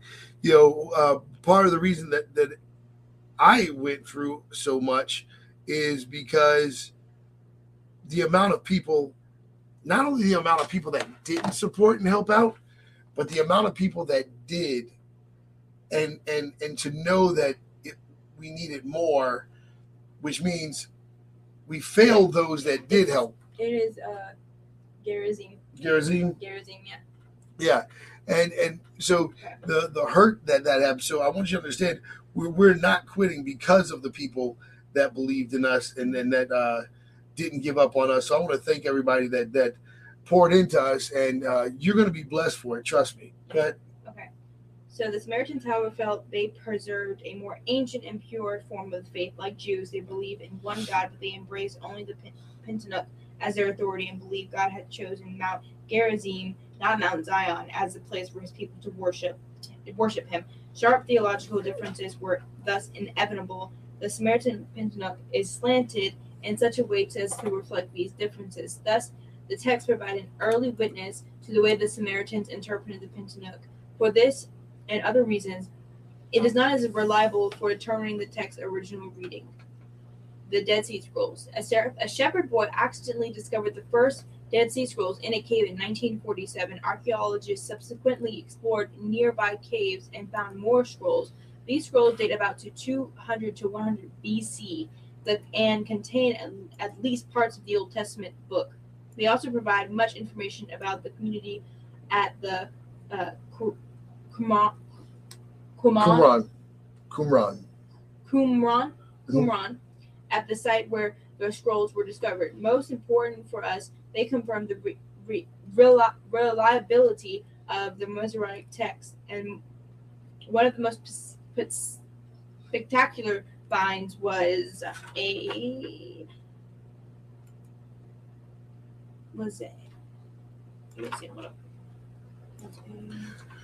So the Dead Sea Scrolls. Virtually, sorry. no, no, no, I was going to say this. I was going to say this that that when you guys see the the uh, the King James Version Bible, uh, the Dead Sea Scrolls were found after the King James Version Bible. Uh, so so here's what we're looking at: the scribes translated the King James Version Bible. Uh, the scribes translated the King James Version Bible from the Hebrew scripts um, really actually the Septuagint, and um, I guess we'll get into that too. But uh, the they they they translated from Latin and Greek and all that. Then what happened is later on, the Dead Sea Scrolls were found, and they found that the the accuracy was that good. Yeah. You know, but it didn't mean that the people understood the content of the culture. But they were trying to figure out the words. Yeah. I keep going. Okay. So, um, was a virtually to virtually intact scroll of the entire book of I, Isaiah. So, um, how do we interpret the Bible? Use the grammatical historical method. Understand the context, immediate context, remote context, historical context. Determine the type of literature. Interpret figurative language. Let scripture interpret scripture, and discover the application to modern life. The oh my god, yeah, this um, Sep- Septuagint. Septuagint. Septuagint, yeah, that's what. Okay, the Septuagint, a translation of Old Testament into Greek dates to about 300 to 200 BC, and it comes from the Egyptian city of Alexandria. Its name abbreviation LXX comes from the fact that a team of 72 scholars did the translation work. The Septuagint provides an important early testimony to the Old Testament text. Sometimes scholars have been able to resolve difficult readings of the Masoretic text by comparing the Septuagint, by comparing it to the Septuagint, but some parts of the Septuagint are more reliable than others. For example, the Pentateuch is more carefully translated that than the rest of the Old Testament, than the rest of the Old Testament, and the Septuagint form of the book of Jeremiah is quite different from the Masoretic text version. The reason for these early differences remains a mystery. Um, Aramaic targums, targums are collected. Yeah, the targums are collected collections of writings based on the Old Testament text. These Aramaic writings date from the, the early Christian era, though parts are from earlier are from earlier. The, Targum, the Targums arose during the time when many Jewish people understood Aramaic, Ar- Aramaic Aramaic. better than they understood Hebrew, and they often provided a common provided common interpretations to the Hebrew text in places that Targums reflect a fairly literal literal translation of the Hebrew. Elsewhere, they added commentary and stories as they elaborate on its text meaning. Some Targums, the Tar- Targum of Song of Songs to the Song of Songs, wander quite far from the text's clear basic meaning. Because of this, the Targums generally do not provide a reliable witness to the Old Testament text, though they do help us understand early Jewish interpretations. How do we interpret the Bible? So far in this chapter, we've discussed discussed canon inspiration, textual transmission. We have examined which books make up the Old Testament, how the Spirit of God works with human authors to produce the Old Testament, and how books of the Old Testament were handed down to us. But important questions remain. How do we interpret the Old Testament? We will always understand that we will all, always understand the text if we simply start reading. Will we always understand the text if we simply start reading? Or must we follow certain rules of herme- mi- mi- Her- hermeneutics. hermeneutics? Okay, Yeah. hermeneutics or interpretation. Now, now I need you to understand what hermeneutics. Remember, we don't want to say Yep, things yep, you're right, you're right, right, right, right. I'm looking that up for y'all and for me. Good job.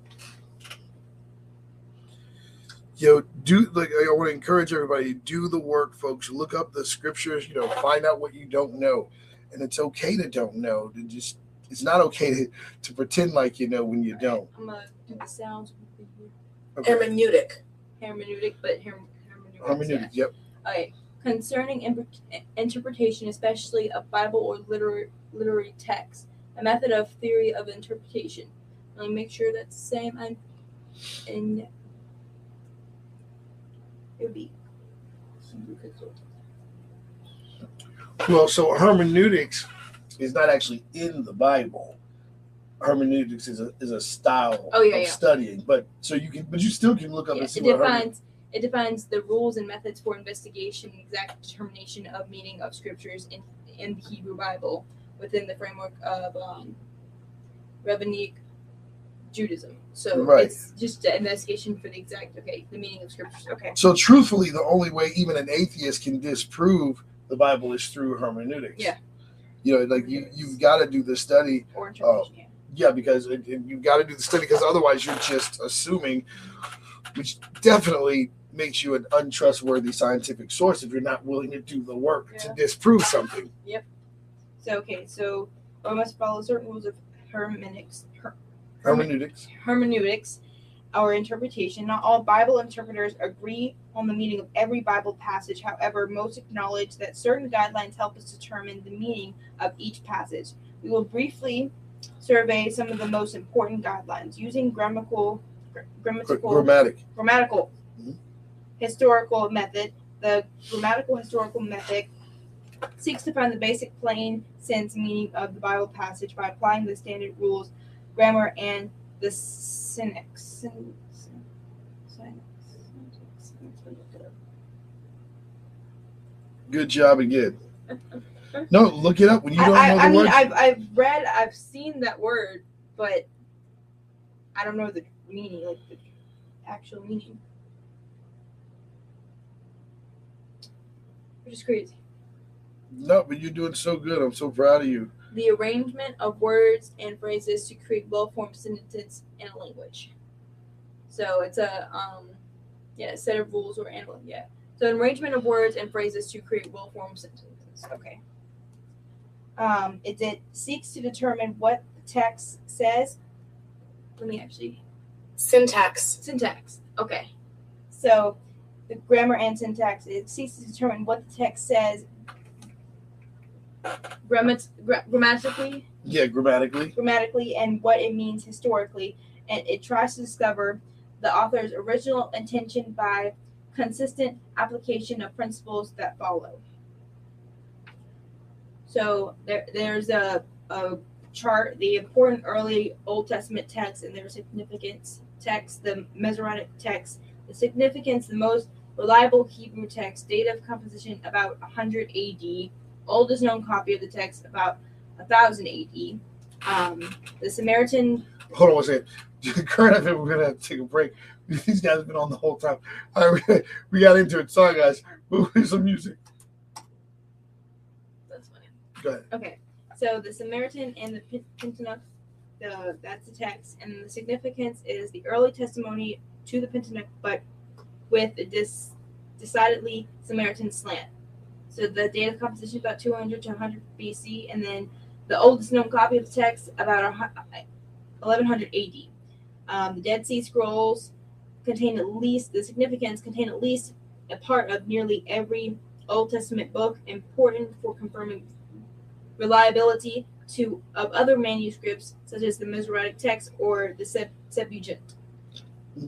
Um, the date of composition 200 to 100 BC, and the oldest known copy is the 200 to 100 BC.